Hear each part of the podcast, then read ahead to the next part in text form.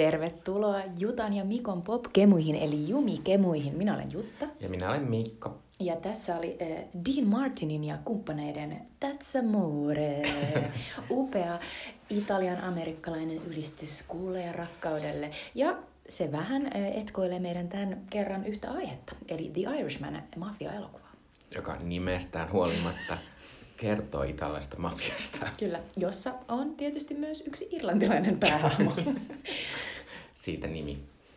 Mutta äh, niille, jotka eivät tiedä, niin äh, Jumikemut on tällainen populaarikulttuuriaiheinen äh, podcast. Ja äh, tässä on yleensä kolme osiota, mutta me ollaan Ei viime aikoina äh, vähän tuikattu tätä. Eli meidän ensimmäinen osio on kulttuurin kulutusraportti, jossa me kerrotaan Mikon kanssa, mitä kulttuuria me ollaan tässä viime aikoina kulutettu ja mitä me haluttaisiin jakaa teille. Sitten seuraavana meillä on meidän pääpihvi, joka on tällä kertaa Netflixin tuottamat elokuvat, jotka ovat oikeasti Oscar-kisaaja ja, ja erittäin äh, laadukkaita. Ja tällä kertaa meillä on kaksi aihetta. The Irishman, joka on Martin Scorsesen uusi elokuva, ja sitten Noah Baumbachin The Marriage Story.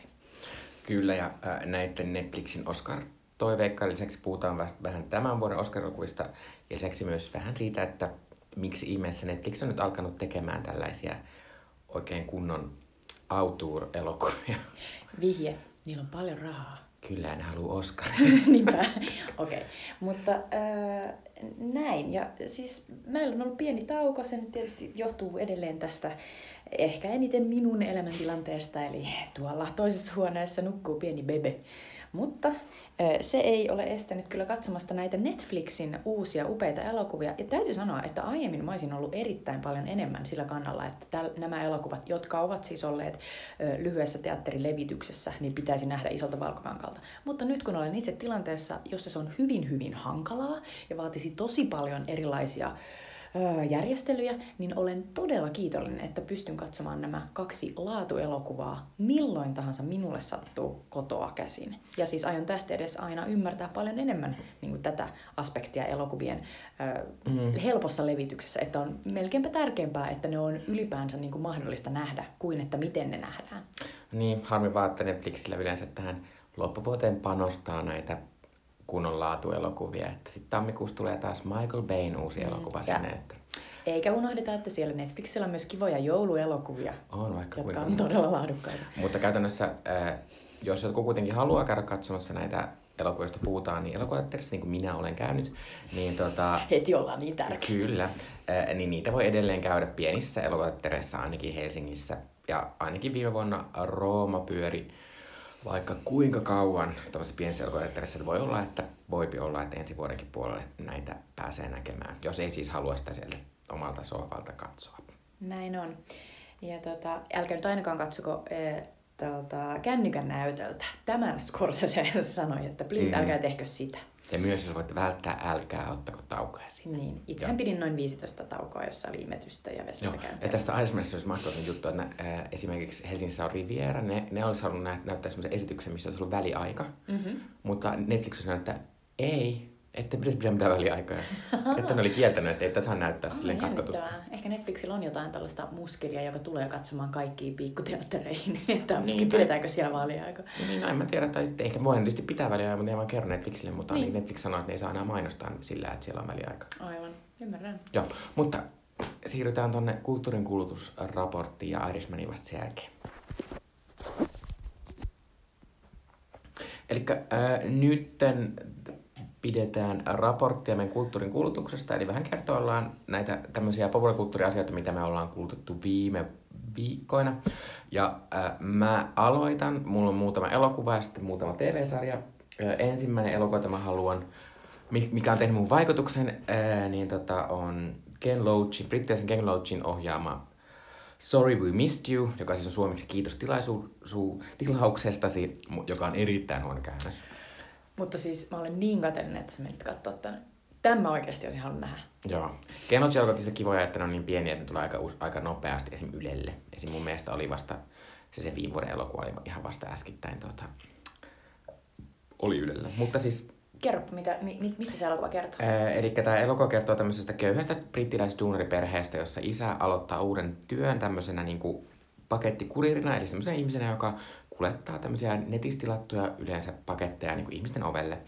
Ja sitten, ja sitten hänen vaimonsa on tämmöinen niin kuin jonkinlainen kotilähihoitaja, että hän kiertää niin kuin erilaisten Ää, erilaisilla, ää, niin kuin erilaisia vammoja ja vaivoja ja vanhuksia käy, käy niin kuin hoitamassa kotona. Mm. Ää, ja sitten näiden niin kuin kahdesta lapsesta. Ja tää on niin kuin, ää, todella, todella, todella jotenkin karu ja, ja niin kuin siis arkinen ja semmoinen niin kuin realistinen, koska tää perustuu ihan niin kuin niiden oikeiden kurjeiden haastatteluihin.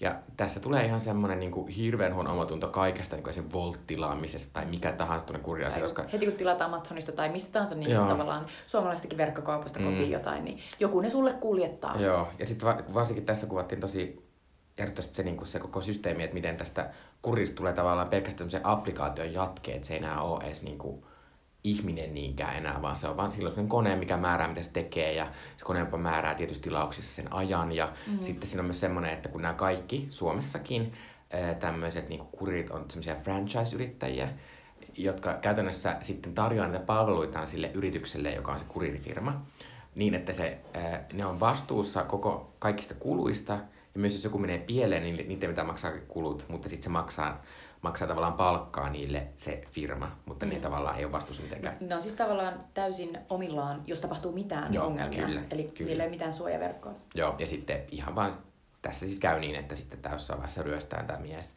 Ja sitten sit ne on silleen, niin kuin, että oi kamala, että kävi noin, mutta sun pitää tota, ää, satanen maksaa, että me saadaan sulle huomiselle tuuraan ja voitko tää, laittaa sen. Tämä oli melkein vähän sellainen, että jos olette nähneet yhtään Ken Loach-elokuvaa, niin tämä ei ollut spoiler, ja, koska ei. Siinä aina käy huonosti. Ja se johtuu siitä, että, että ne yleensä on nimenomaan tällaisia re, niin kuin todellisuuteen perustuvia elokuvia, mm. ja usein todellisuus voi olla vielä karumpi, koska jos ajatellaan, että, että jos ne kertoisi ihan suoraan vaan, mitä siellä kuriirihaastelussa on tullut ilmi, niin se saattaisi olla vielä jotenkin rankempaa, mutta sitten sitä on kuitenkin niin kuin, äh, vähän niin kuin tarinallistettu, tuotu siihen jotain ehkä lämpimiä mm. elementtejä, mm. ettei niillä välttämättä edes ole mitään perheitä, ne saattaa olla vaan sellaisia, että no, yksin olen tässä. Niin, ja tässä, tässä vielä on, niin kuin, kun tästä on keskusteltu tästä elokuvasta, niin tässä on se puoli tavallaan, että, että useinhan ne ei edes ole edes, koska nämä, tämä perhe on niin kuin vaalea-ihainen.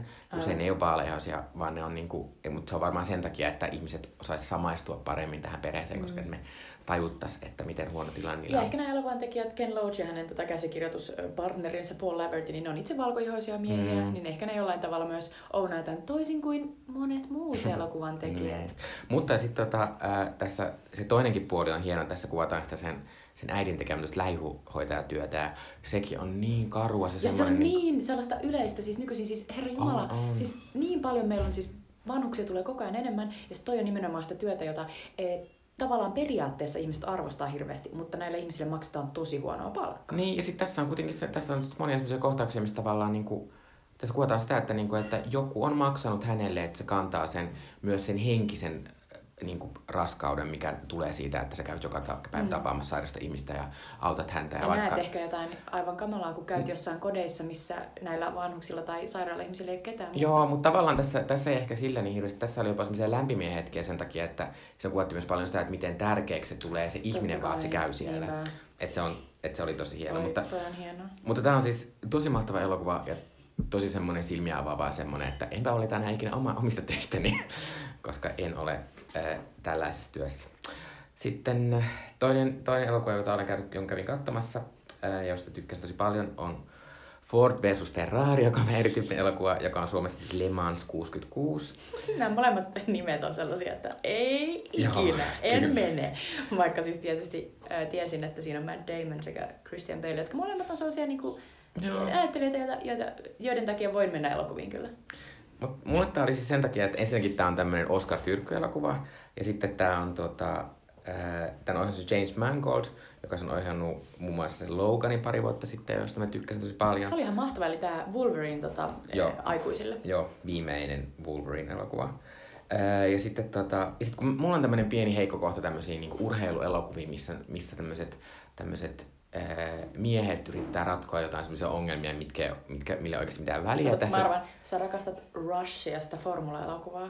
Mä en ole nähnyt sitä, mutta... Chris Hemsworth. En mä ole nähnyt sitä, mutta mä esimerkiksi rakastan Moneyballia. Mäkin rakastan, mm. mutta se ei edes itse asiassa kerro niin paljon siitä urheilusta, vaan sehän kertoo urheilun tilastoinnista ja siitä niin no, tavallaan ne... taustalla olevasta eihän työstä. Tääkään nyt kerro oikeasta urheilusta, tosi en mä tiedä mistään kertoo. Shocked! Mutta nyt siis, kerro. Mutta siis tota...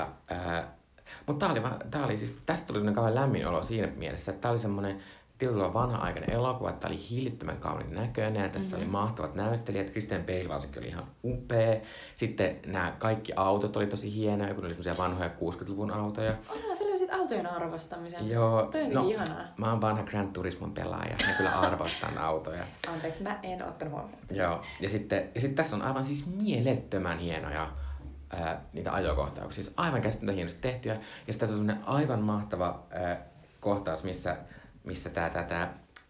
Siis tää kertoo semmosesta, että Christian Bale ja Matt Damon, niiden hahmot yrittää kehittää semmoista Fordille semmoista uutta kilpa-autoa, joka voittaisi tässä Le Mansissa Ferrarin, joka on joo. voittanut tähän. Le Mans on tällainen, tota, sanotaan, että amerikkalaisten Formula yksi. Joo, aivan, naure, aivan ni- naurettava niille, tämmöinen systeemi. Niille missä siis niinku... tällainen niinku tärkeä autokisa. Joo, ja, mutta siis myös eurooppalaisessa Le Mans on siis Ranskassa, mutta siis se on tämmöinen naurettava kisa, missä ajetaan autolla kaksikymmentäneljä tuntia samaa kiekkoa mm, näin. Joo. Ja se on aivan hellittävän typerää. Joo, mä en myöskään ihan Mut, taju. Mutta, tota, joo, mutta tää oli siis silleen... Ää, niin tässä on semmoinen mahtava, ihan mieltön kohtaus, missä tota, ää, tota, ää, näistä näyttää tämän Fordin pomolle, joka on tullut vähän silleen, että no ootteko saanut mitään aikaiseksi, mitä tämä nyt on, että minä autan teitä, että minä kerron mitä tapahtuu. Niin onko se Stacy Lutz? Öö, let's. Let's. Öö, niin hän näyttelee tätä, tätä pomoa ja sitten, siinä, ja sitten se pääsee siihen kyytiin ja siinä on aivan mieletön semmoinen kohtaus, missä, missä kuvataan helvetillistä kyytiä ja sitten se niinku... Sitä, sitä sitten mies... Let's on siellä silleen posket niinku... No, se on ihan tälleen. Ja sitten kun ne pysähtyy, niin se alkaa niinku itkeä ihan siellä peltoimena. Ei pelon takia, vaan sen takia, että... että, että tämä on tätä, mitä mun isä aina haaveili, kun se pelastaa Fordia. No, että, et nyt tää, että se oli mahtavaa. Ja jotenkin tässä vaan oli tämmönen ihan... Tästä tuli semmoinen niinku, jotenkin lämmin ja turvallinen olo ja tämmöinen, niinku, tää oli jollakin tavalla, niinku, ja tää oli kauhean laadukas ja, ja kaikilla oli kauhean kivat vaatteet ja Christi, varsinkin Christian Bale on ihan mieletön, Christian Bale on tässä laiha. Niin tota... Toi on ihan kauheita, kun pitää aina sanoa, niin, tulee, että no, tässä lihava, niin, tässä laiha, mutta tässä... Tota, ja uskon, että Bale saa tästä varmasti Oscar-ehdokkuuden, koska on tosi hyvä, ei se sitä mitään voita, eikä tää muutenkaan voita, koska tää... Tämä on sillä tavalla aika vanhanaikainen elokuva. Ja sitten kun tänä vuonna on Oscarissa aika monta miestä, tämmöistä ukko-dad-elokuvaa niin sanotusti, niin ei tämä siinä menesty. Mutta äh, tämä on kyllä semmoinen, niin kuin, että kenen, jos jota, jollekin niin, tavallaan miespuoliselle ihmiselle äh, mietitte mieskynten kanssa leffaa, niin tämä kannattaa suosittelen. Toi niin sanoi, että mä voisin viedä mun isän katsomaan mm. tota. Mä myös voisin viedä. Se varmasti tykkää siitä. Äh, toinen juttu, mitä mä oon viime aikoina katsellut, on His Dark Materials. Äh, Fantasiasarja, joka on tämmöinen B B C:n ja H B O:n yhteistuotanto. Tää löytyy siis H B O:sta. Ja tää siis äh, on äh, sarjaversio Philip Pullmanin äh, tota, Kultainen kompassi tai Universumin tomu kirjasarjasta. Ja tää eka kausi nähtävästi kattaa sen ensimmäisen kirjan. Ja sä oot lukenut niitä kirjoja, correct? Joo, tein nämä lukenut. Koska niitä. Mä en ole lukenut. Ja, ja tota, mä oon kans kattanut tätä sarjaa, ja tää on ollut mun mielestä tosi, tosi kiinnostavaa. Musta, musta on tosi kiinnostavaa tavallaan se maailma, jossa, miten mä oon ymmärtänyt, että sä voit olla silleen, että onko väärässä vai en, mm. mutta että siinä on sellainen, siinä on meidän maailma, ja sitten siinä on sellainen toinen maailma, jossa on tosiaan sellaista outoa, ihmiset niin kuin lentelee sellaisilla ilmalaivoilla, sitten jokaisella ihmisellä on sellainen tota, henkipartneri, joka on joku eläin, mm, ja, sitten, ja sitten siellä on jotain... Tota, sellaista tomua jossain niin kuin siellä pohjoisessa vähän niin kuin revontulien mm. tapasta, joka vaikuttaa siltä, että onkin olemassa vielä jotain lisää maailmoja. Kyllä. Yes, tämä on tajunnut. Hyvin sä oot tajunnut. Äh, tosin, äh, joo. Ja tota, äh, mutta siis... silleen, on niin paljon, mitä sä et vielä tiedä. Joo, mutta tavallaan tässä kuitenkin on, että se maailma itsessään on aika realistinen, niin kuin, että kaikki ne asiat, mitä siinä on, niin on, tai on. Siis kaikki paikat on semmoisia aika suhteellisia. Ainoa, mikä siinä on silleen tosi ö, fantastista, on se, että siinä on tosiaan niitä henkieläimiä, jotka puhuu. Ja niitä jää, semmoisia taistelujääkarhuja. No, niitä mä en ole vielä nähnyt. Ai, sori, siinä on noitiakin. Äh, Onko Ruth Wilson noita? Ei.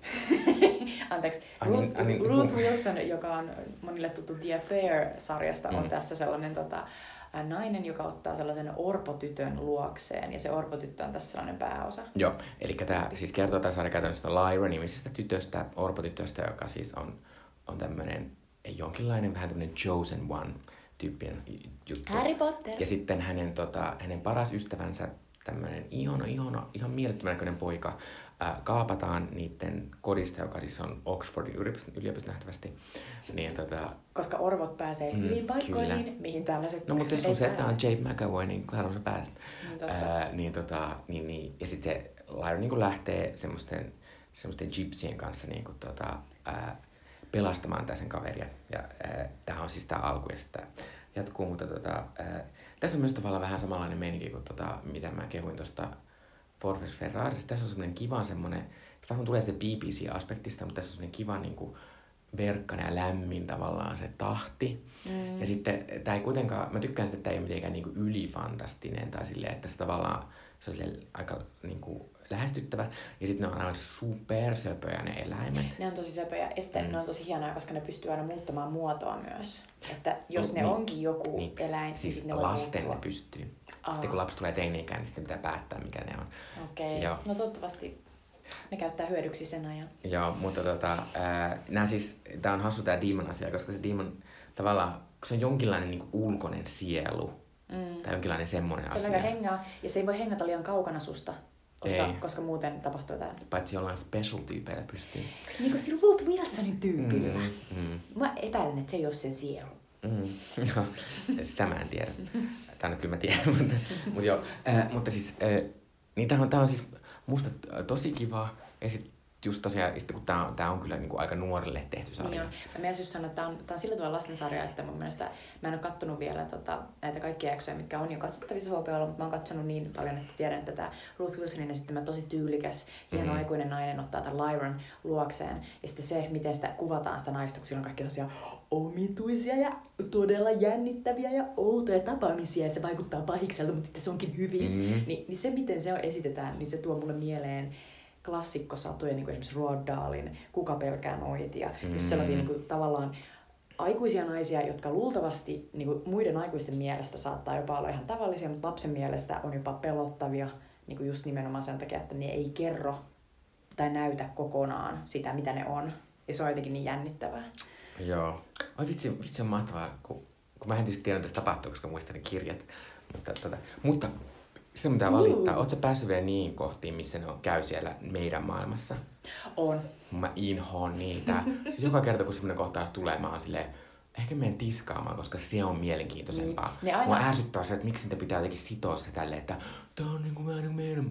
Niin. Mä ärsytän se tosi paljon. Mua niinku kiinnosti se, koska mä en tiedä tästä, tota, mä en ole lukenut näitä kirjoja, niin mä en tiennyt, että mitä odottaa. Mutta se on just sellainen, että, että se tyyppi, joka lähtee sieltä fantasiaa, henkisestä maailmasta ja sitten tulee sinne Lontooseen ja se menee kahvilaan. Mm-hmm. Ja sitten mä oon silleen, okei, okei, tää on jännittävää, eli nyt ollaan meidän maailmassa. Joo, Joo. mutta musta se, ei, musta se on tylsää ja jännittävää. Niin, ja niin. Sitten myöhemmissä jaksoissa siellä ollaan vähän enemmän, koska siellä on toinen semmoinen hahmo, josta meidän täytyy yhtäkkiä välittää. Oho. En vielä välitä, vaikka nyt on kahdeksan jaksoa mennyt mm. tai jotain. Mutta siis tota, joo, mutta Ruth Wilson on mahtava. Ja sitten tota, mutta tässä on vähän sellaista juttua niinku, en mä kuitenkaan silleen, mä oon välillä vähän tylsistynyt. Sitten tää on musta vähän tylsän näköinen. Mm. Mustakin tää on vähän tylsä ja ehkä vähän hidas. Mm. Et, et, et, jotenkin, ja myös tässä on jännittäviä elementtejä, mutta niitä piirretään vähän liikaa ottaen huomioon sen, että, että jos ei ole yhtään vihkiytynyt tähän, niin ei melkein jaksa kiinnostua niin paljon. Mm. Esimerkiksi James McAvoyn esittämä jännittävä tämän Lyran setä, vai allegedly setä, mm. niin on sellainen tutkimusmatkailija, joka siis tulee ja menee, mutta sitä näytetään niin vähän tuossa alussa, no. että mä melkein jo unohdin sen olemassaolon.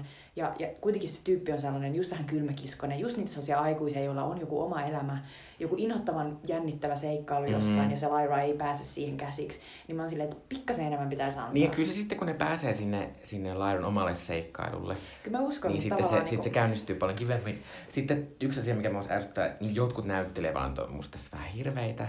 Tai siis, tai siis siellä, kun ne menee sinne pohjoiseen sitten he pääsee sinne matkalle, mm-hmm. niin, tota, niin Lin-Manuel Miranda, joka on tämä Hamilton-ihminen Amerikasta, joka on suuri musiikaalitähti. Ja kohta niin... myös Sebastian Rapu Pienessä meren edessä. Sori, mä odotan tätä liikaa. Joo. Äh, niin tota, hän esittää yhtä näistä tästä seurueesta, jonka äh, kanssa Lyra lähtee, Lyra lähtee niin matkaamaan. Ja hän on jotenkin niin väärin. Ja sitten sit tulee myös vähän semmoinen, että on syy, minkä takia monestakaan teatterinäyttelijästä ei tule televisionäyttelijöitä. Voi ei, mikä syy on. Se vetää liian isosti. No en mä tiedä siitäkään. Musta tuntuu vaan, että ne on silleen, ai kuka on kiinnostunut tästä? Joo joo, annetaan se sille, vaikka ne, se ei sovi yhtään. Siinä voi olla se, että tavallaan se vaatii tietysti eri, että et teatterinäyttelijöiden niinku intensiteettitaso voi mm. olla vaikka niinku tosi mahtava teatterissa, mutta sitten niinku jotenkin siinä kameran edessä se saattaa olla vaan lii... se voi olla väärä. Niin, se voi olla väärä. Se on väärä. Se, ja sitten sit jotenkin ne kasvot, niin se, siis mun kasvoilla ei ikinä tultaisi tele- tai elokuvatyypiksi, koska siis se on niin raaka peli, mm-hmm. että se kamera näyttää ihan kaiken. Niin sen takia on syy, miksi tota Hollywood-tähdet on niin uskomattoman näköisiä. Niin. Ja teatterinäyttelijät, niiden ei tarvi olla. Siis toki Lin-Manuel Miranda on ihan komea ja se ei perustu tavallaan siihen tämmöinen mm-hmm. dissaus, vaan siihen vaan, että Että, tai ehkä se vaan on se huono se hahmo, kun se hahmo on semmoinen, alussa näytellään toisenlaisena, mutta sitten sille antaa tilaa olla semmoinen, vaan sitten pitää muuttua heti toisenlaiseksi, niistä jotenkin, mutta sä näet sitten. Sä näet sitten. Ää, ja sitten yksi asia, mistä mä tykkään tästä, on, että koska mä oon tämmöinen vanha ateisti, niin mä rakastan, että tässä kirkko on paha ainakin. Sä oot silleen, jos kirkko on paha, I'm gay. Yeah, I'm gay.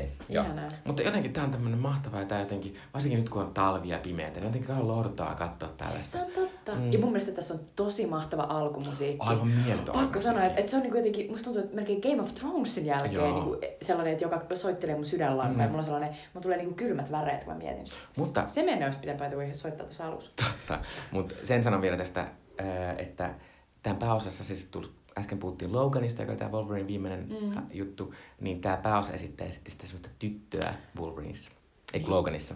Niin mm. esitti. Joo, että hän on kuullut tästä. Sitten tämmöistä lapsensaarista siirryn, siirryn nyt tähän mun viimeiseen suositukseen, joka on hieman ei niin lapsille ehkä suunnattu, eli Unbelievable, eli epäuskottava, joka on Netflixissä. Ja, ja se on Netflixin suosituimpia sarjoja. No, Netflix julkaistaan kymmenen suosituimman sarjan listan ja Unbelievable oli siellä aika kärjessä. Joo, ehkä neljäsataaviisi, mutta siis tää on tämmönen tosi tapahtumiin perustuva sarja tämmöstä Marjeesta, joka, joka raiskataan ja sitten tämän Marjan niin kuin poliisit ei usko sitä hänen raiskauskertomustaan.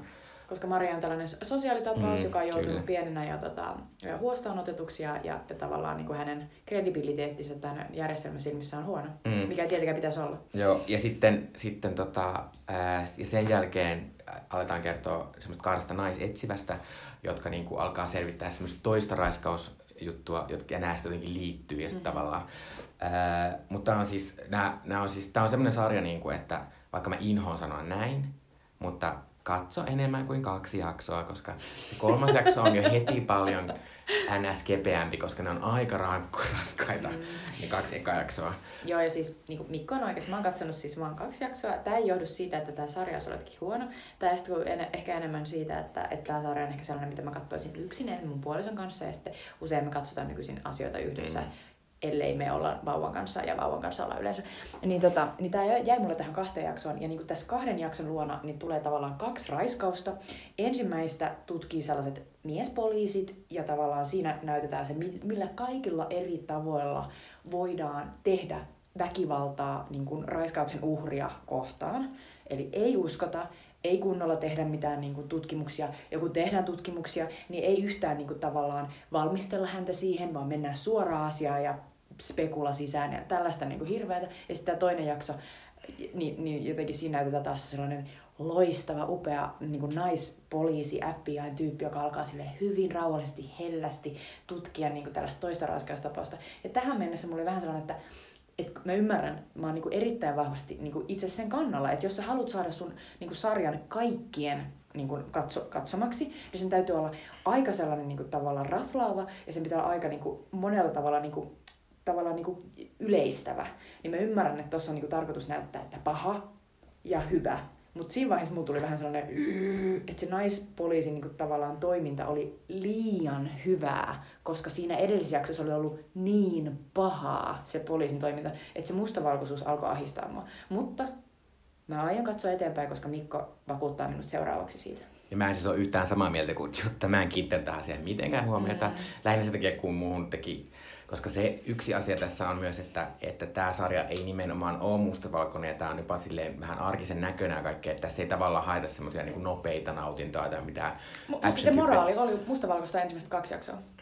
Niin, no sun mielestä tämä oli näin. Mä en kokenut sitä näin. Mm-hmm. Äh, mutta tietysti mulla on se johtu myös siitä, että tota, joo. Että tässä on myös aivan mielettömän hyviä naisnäyttelijöitä.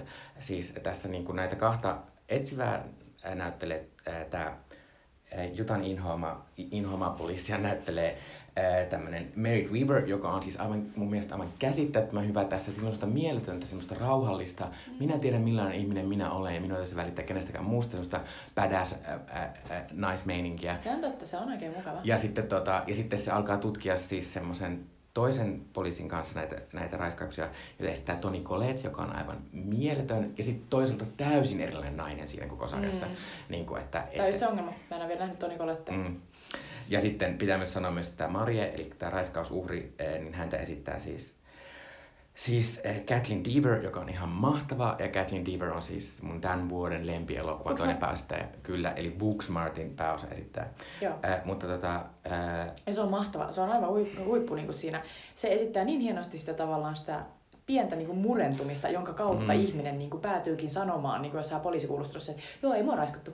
Niin, ja jotenkin siinä on myös kamalaa se niin kuin tavallaan se, että tämä ei ole myöskään... Niin kuin rankka alus sen takia, että sitä jotenkin retustelta sillä raiskauksella, vaan nimenomaan siltä, että miten se tekee sille ihmiselle mm. ja myös silleen, että, että kun sulla muutenkin menee paskasti ja mm. sitten kukaan ei usko sua. Kyllä.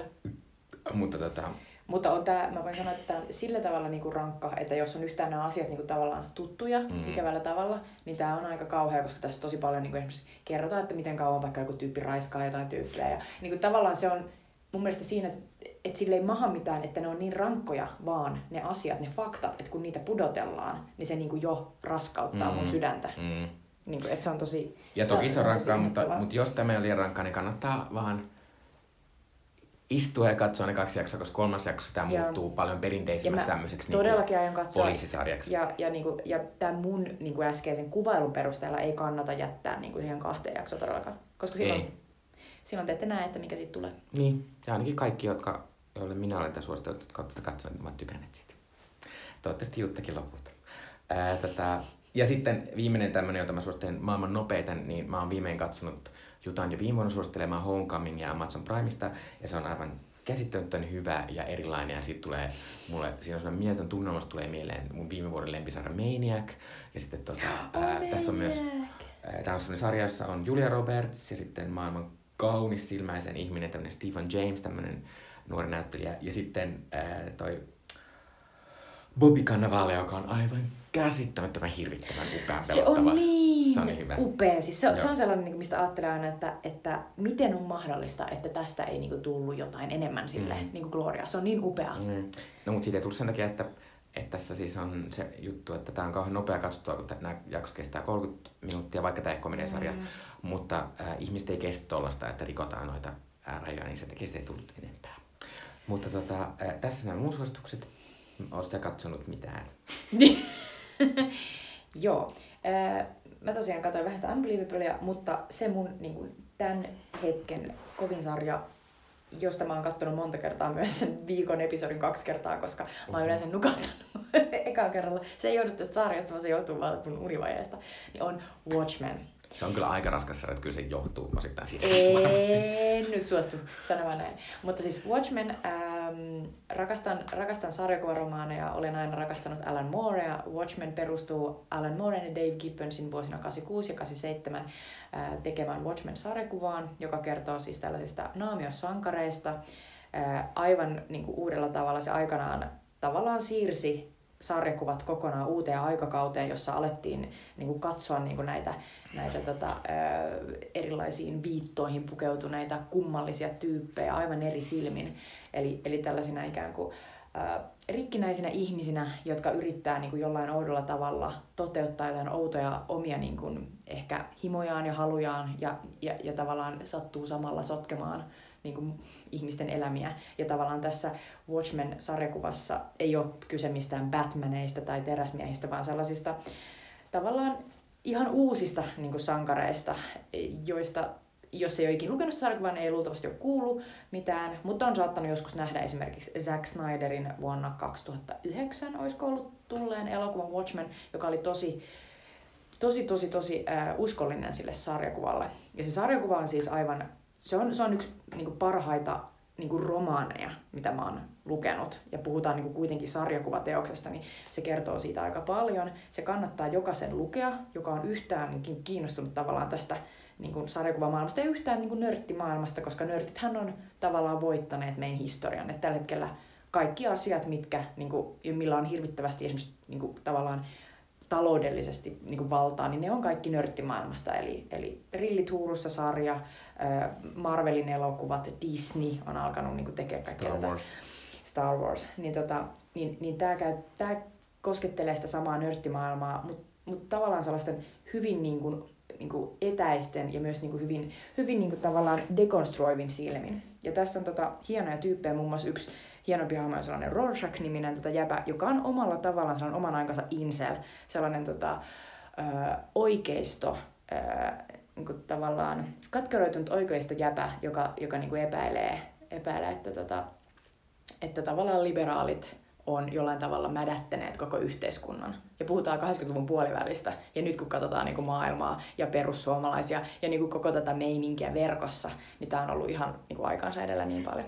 Mutta tämä Watchmen-sarja, joka on nyt H B O:lla, ja nyt on ihan siis niin kuin viimeinen äh, jakso enää niin kuin tässä vaiheessa, kun me tätä äänitellään, niin on vielä tulematta, niin tota, se on Damon Lindelöfin äh, luoma ihan uusi tarina tämän Watchmenin pohjalta. Damon Lindelöf on tuttu Lost-sarjasta sekä Leftoversista.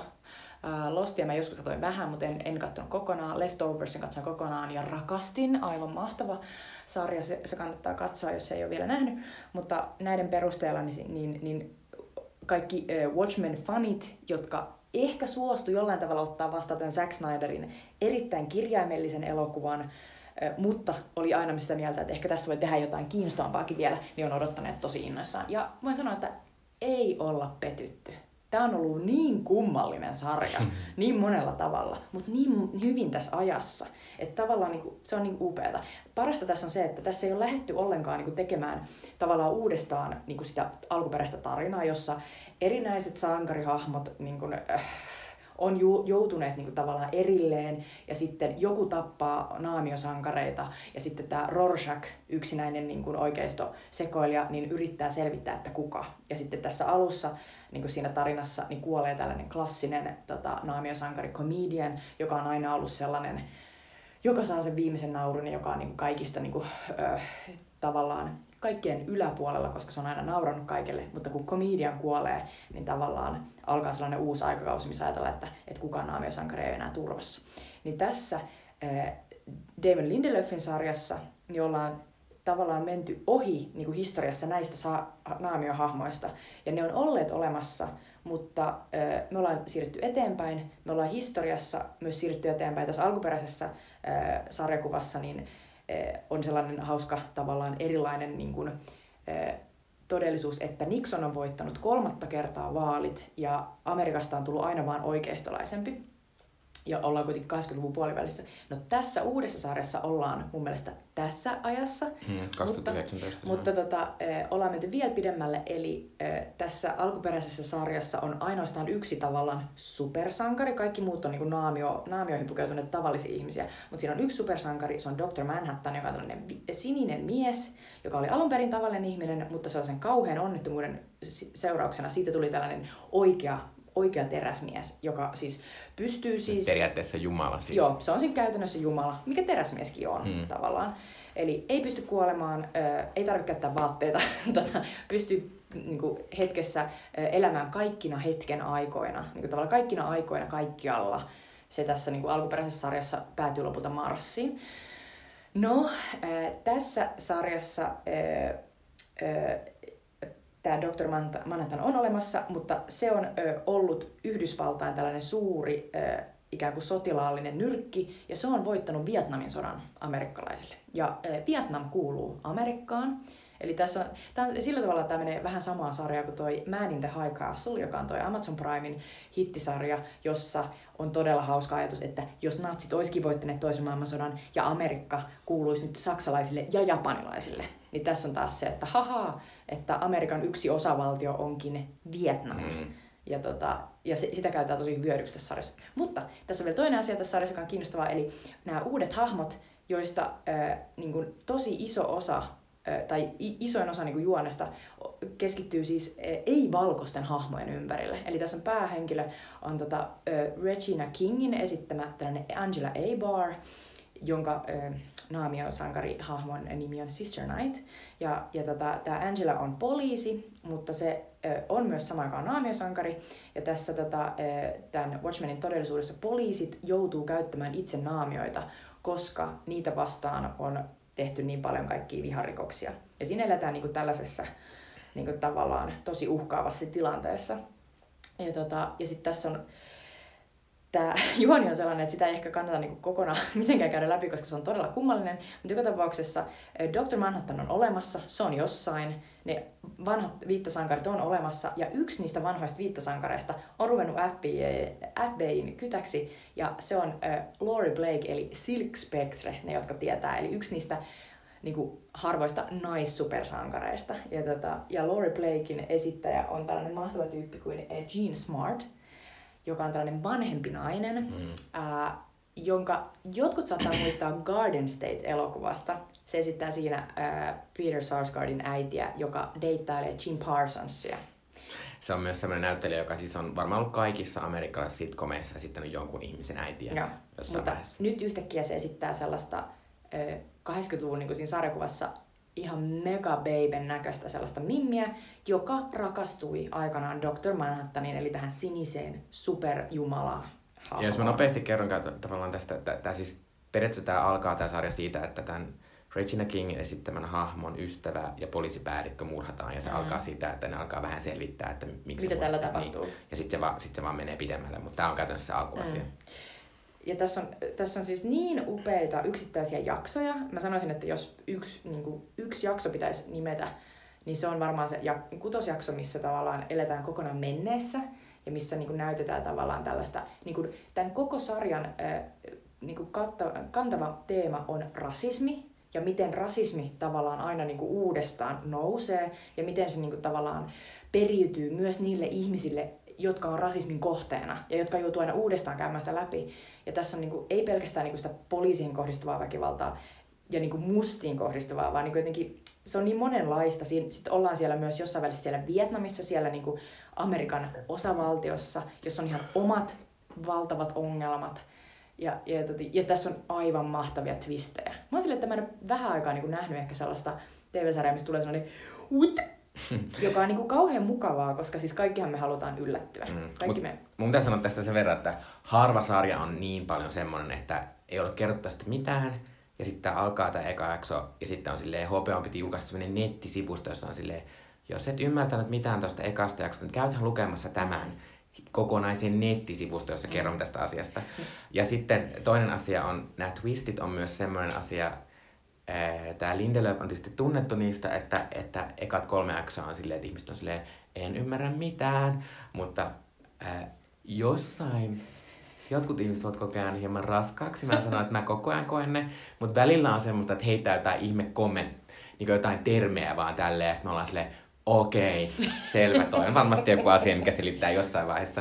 Joo. Niin se on vähän sellaista, niin kuin, en mä sano, sano halpaa, mutta se on vähän sellaista, niin kuin, että tavallaan, että sellaista mysteeri rakentaa vaan sen takia, että pitää saada sellainen tunnelma. Mutta siis tässä on siis, se on semmoinen yksi asia, tai periaatteessa melkein ainut asia, mikä mua on ärsyttänyt tässä, ja mikä on esimerkiksi mun kumppanille sellainen vaikea, että sillä välillä on semmoinen, että mitä? Minä en ymmärrä mitään. Mm. Ja sitten siitähän tulee todella turhautun olo. Ja sen takia mä oon todella yllättynyt, että tää on ollut todella iso menestys H B O:lla. Mä, mä oon niin, niin iloinen siitä mm. myös, koska tää vaatii hirveästi, ja mä en yhtään niin ihmettele, että se kumppani on mitään helvettiä. Mm. Öö, ja se on hassua, koska mä oon, mä oon lukenut tämän sarjakuvan monta kertaa, ja, tota, ja katsonut Snyderin leffan, ja mä oon niin kuin tosi niin kuin tavallaan inessä.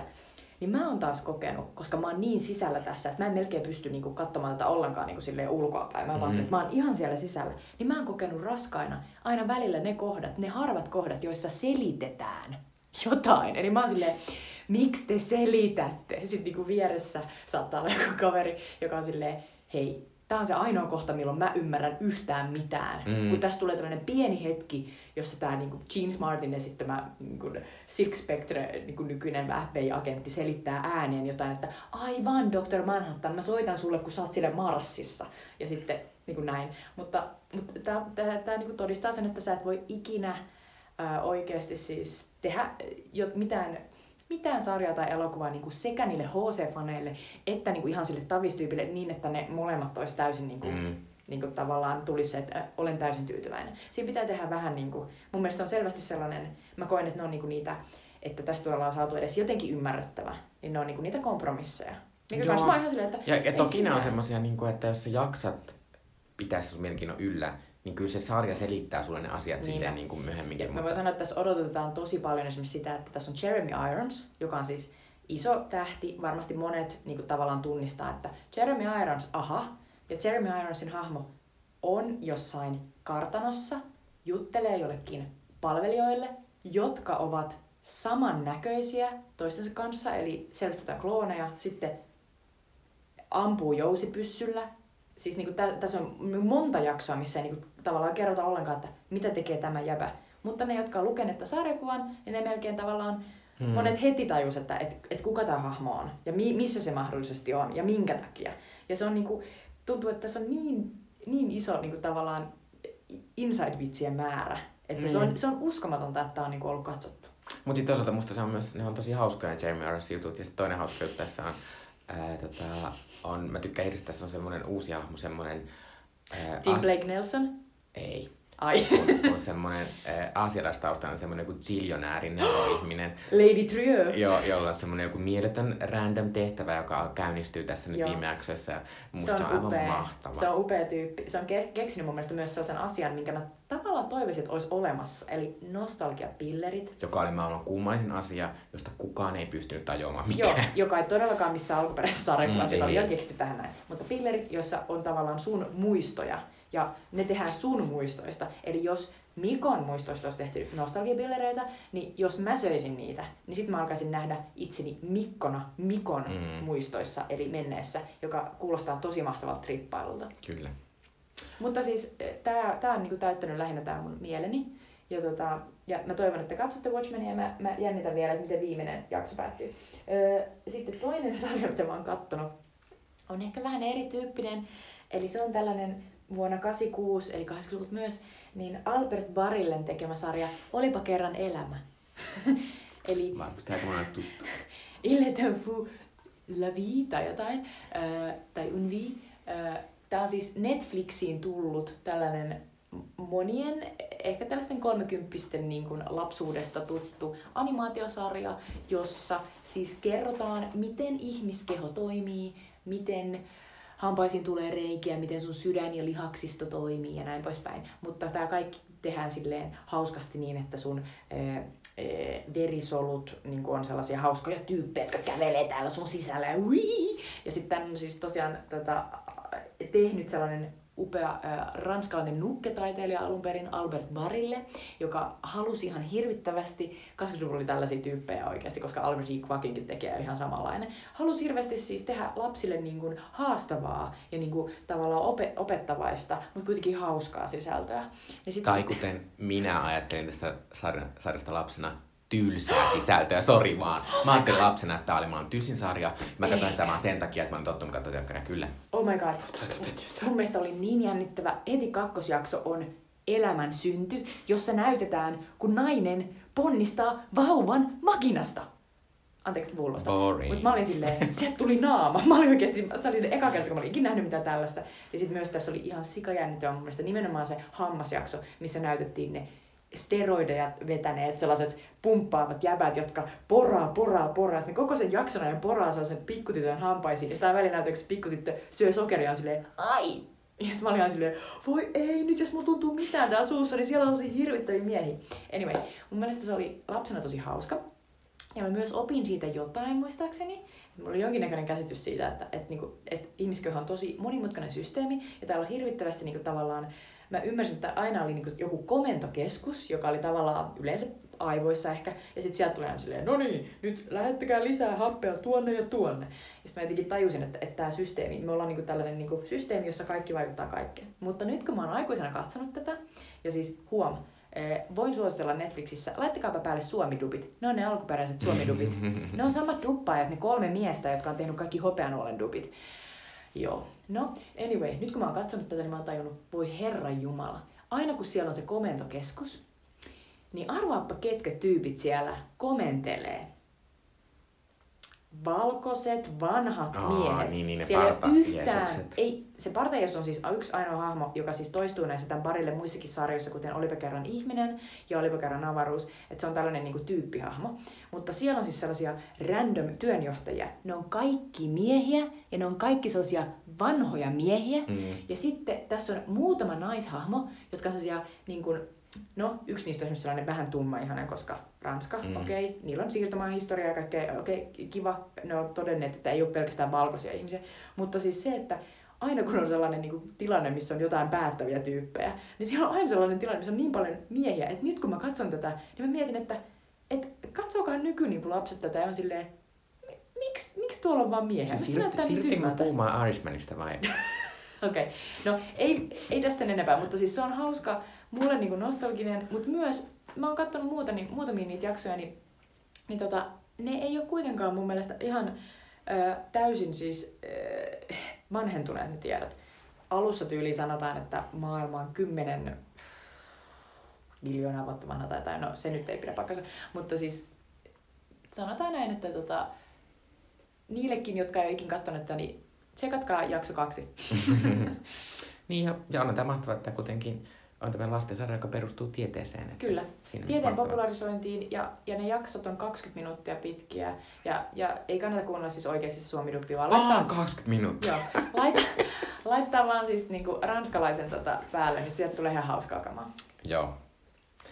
Enää katsoa, mutta kannattaa katsoa silti, koska on tää semmoinen nostalgiatrippi. Ja hei, mä, mä toivon, että Netflix on korjannut tämän typon, tai siis bukin, mutta buki on siis sellainen, että aina kun jakso vaihtuu, niin siihen rävähtää, mikä sitten sulla olisikaan ollut äänenä, niin ranskankieliset äänet, mutta dubit tipahtaa pois. Aha. Eli sen takia toi on rankkaa, jos haluaisit vaikka nyt näyttää sille jollekin omalle pirpanalle tota suomeksi, niin jokaisen jakson jälkeen niin pitäisi uudestaan laittaa. Niin. Niin. Mutta mä toivon, että ne korjaa sen. Eiköhän ne korjaa, toivottavasti joku antaa palautetta. Niin. Joo, tota, mutta äh, tässä nämä meidän, mitä ollaan kuluteltu. Me ollaan kuluteltu jotenkin niin kuin... Seuraavana kerrotaan. Paljon. Kyllä myös asioista, mitä ollaan kuluteltu, eli Netflixin uusista elokuvista. Äh, eli tänään meillä äh, pääaiheena on äh, The Irishman ja Marriage Story, jotka on tämmöisiä uusia elokuvia, jotka ovat tulleet Netflixiin katsottavaksi. Äh, ja nämä ovat siis Netflixin tämän vuoden kaksi isoa tämmöistä Oscar-toive-elokuvaa, jolla he toivovat viimein voittavansa varsinkin parhaan elokuvan Oscarin. Mutta ennen kuin päästään niihin, niin mä tässä vähän kertoilen, että mitä muita elokuvia on tuonne Oscarille tyrkyllä. Eli varmasti isoin tämmöinen yllätys on, on eteläkorealaisen Bong Joon-hoon ohjelma Parasite, joka siis on ihan eteläkorealainen, koreankielinen elokuva, joka on ollut aivan suunnaton menestys Amerikassa ja joka näytettiin Suomessakin jo tuota, ää, ää, tuolla, tuolla Night Vision-festivaalilla, mutta tulee siis Suomeen tammikuun lopussa.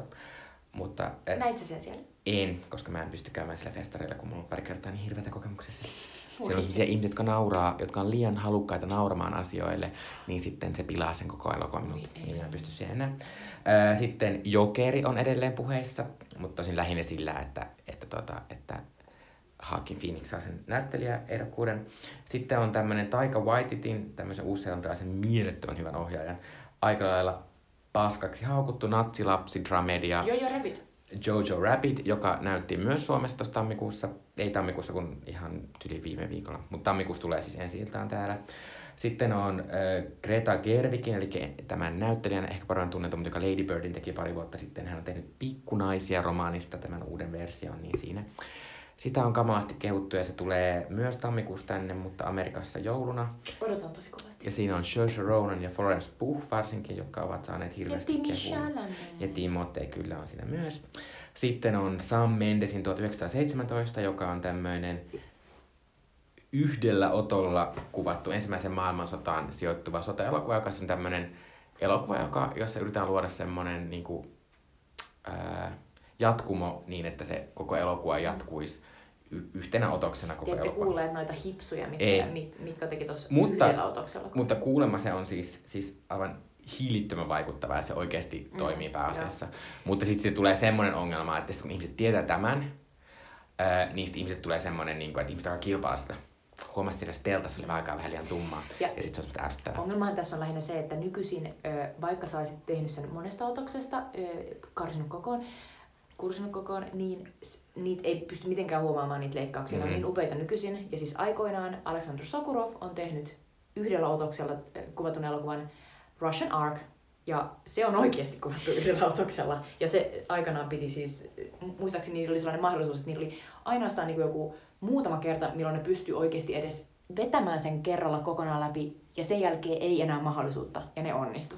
Mutta mä muistan, että Suomessa on joskus yrit... tai on jopa tehty joku semmoinen ihme kävellään tiellä -elokuva, ihan niin kuin pari vuotta sitten, joka kuvat... Eikö se oli ehkä, että kuvattiin päivässä? Joo, se oli ihan leffassa. En käynyt tietenkään katsomaan sitä. Joo, ja sitten, sitten viimeinen elokuva, joka on tälle isosti suosikkina, niin on Quentin Tarantinon Once Upon a Time in Hollywood, joka siis tuli jo tuossa kesällä Suomessakin ensi iltaan. Mutta nämä on tämmöisiä, mitkä kilpailee siis Oscareista näiden Netflixin kolmen ison tarjokkaan kanssa. Elikkä Netflixi pyrkii nyt vielä isommalla vaihteella kuin viime vuonna voittamaan näitä Oscareita. Eli viime vuonna Rooma ää, oli kuulemma kaikista kallein Oscar-kampanja ikinä, mitä tota oli tehty, niin Rooma sai sen, ja Rooma pääsi aika lähelle. Rooma sai monta mm, Oscaria, kyllä. Mutta ei parhaan elokuvan Oscaria, mitä Netflix haluaa oikeastaan eniten. Ää, ja siis Netflixin tämän vuoden nämä ovat siis Martin Scorseseen Irishman, ää, Noah Baumbachin Marriage Story, ja sitten kaksi paavia, Two Popes, jossa siis Jonathan Pryce ja Anthony Hopkins. Sitten tämmöisiä kahta paavia, jotka juttelee. Ja se on kuulemma tosi lämminhenkinen elokuva, että varmasti tosi hyvä. Ää, Se ainakin menestyy erittäin hyvin Golden Globe-erkkuuksissa. Ei, kaksi paavia, jotka juttelee. Mm. Joo, mutta, tota, mutta äh, puhutaan ensin tästä Irishmanista. Äh, suurin osa ihmiset tietää kolme asiaa Irishmanista. Ne tietävät, että se on ollut aina hiilittömän kallis. Irishman maksaa joku sata kuusikymmentä - sata kahdeksankymmentä miljoonaa dollaria, mikä on aivan käsittämätön hinta tällaisille. sata viisikymmentä miljoonaa, mutta sulla on varmaan viimeiset tieto. No siis se on kuulemma jotenkin noussut se hinta jotenkin sille. Ja sitten on sitä vetänyt vähän mainostaa. Äh, Ja sitten kaikki on kuullut, että tässä käytetään tämmöistä nuorentamisteknologiaa, että nämä hahmot voivat olla eri ikäisiä tämän elokuvan aikana. Ja sitten kolmas asia, minkä äh, ihmiset tietää, että tämä kestää kuusitoista tuntia, ei kun kolme ja puoli tuntia. Kolme ja puoli tuntia. Ja neljäs asia on varmaan se, että, että ihmiset on saattaneet kuulla, että tässä on erittäin kovia äh, amerikkalaisia klassikkonäyttelijöitä, eli Robert De Niro, Al Pacino ja sitten ehkä vähän vähemmän tunnettu Joe Pesci on tässä pääosassa. Joo, tota, mutta äh, The Irishman, siitä voisi sanoa sen, että, että meillä on siis yksi varmasti amerikkalaisen elokuvan niin kuin kaikkien aikojen isoimmista ohjaajista ja tärkeimmistä ohjaajista, Martin Scorsese, mm-hmm. joka on päättänyt tehdä siis suoraan Netflixille tämän elokuvan, koska Netflix on suostunut rahoittamaan tämän niin kuin valtavan Odysseia-elokuvan. Niin, tämä on siis ainut syy, minkä takia Martin Scorsese on koska, tehnyt tämän. Koska... Oikeasti miettikääpä tätä. Jos te näitte Quentin Tarantinon Once Upon a Time in Hollywoodin, niin se maksoi yhdeksänkymmentä miljoonaa. Mm. Nyt me puhutaan niin kuin elokuvasta, joka ei edes niin kuin, tavallaan yritä ottaa to- samalla tavalla haltuun niin kuin, tuollaista kokonaista niin kuin vuosikymmentä, vaan jossa niin kuin, lähinnä kerrotaan silleen, mafian ja ammattiliittojen niin kuin, tavallaan tarinaa eri vuosikymmenten kautta, mutta tavallaan siinä lähinnä ajellaan autoilla, istutaan kahviloissa, baareissa, ja, ja sitten tietysti nuorennetaan näitä, näitä tota, äh, klassikkonäyttelijöitä, joka maksaa tietysti eniten. Mutta si- se, että siihen on saatu niinku sata kuusikymmentä miljoonaa upotettua, niin tota, se, se kertoo kyllä niinku jotain, että et siinä on saanut tavallaan, Scorsese on varmastikin saanut niinku niin tavallaan tehdä just sen näköisen äh, New Yorkin, mm.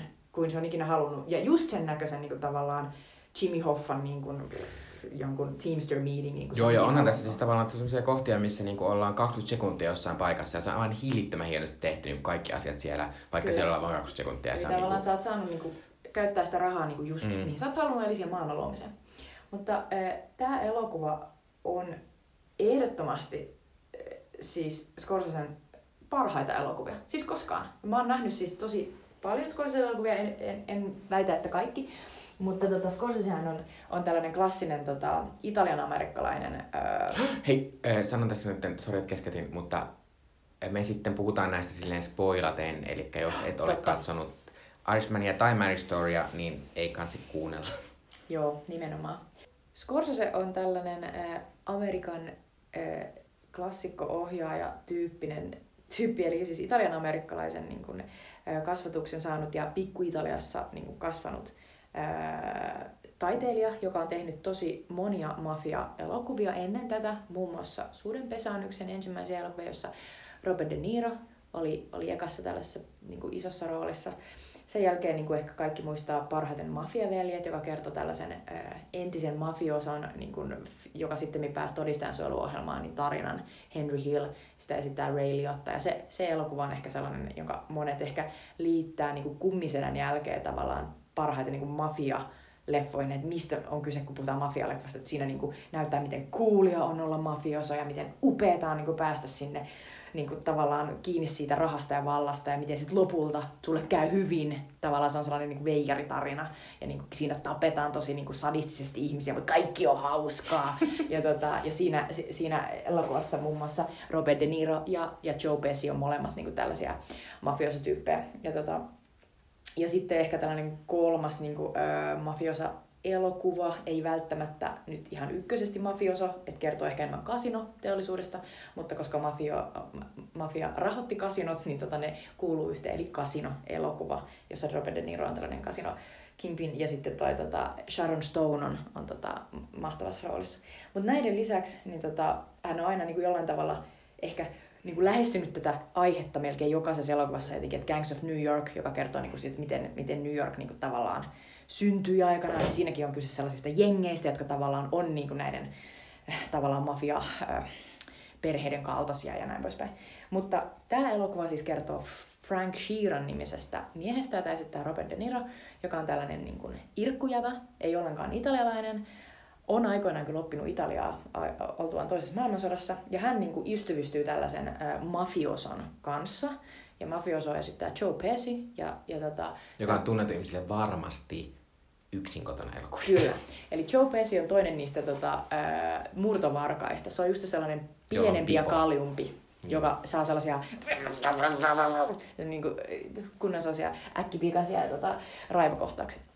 Ja, tota, ja sen takia Joe Pesci on niin mahtava tässä, koska se on niin erilainen kuin Oi. ikinä missään roolissa. Ja sitten tämä Frank Sheeran siis ystävystyy tämän tota, Russell-nimisen tota, mafiosopomon kanssa.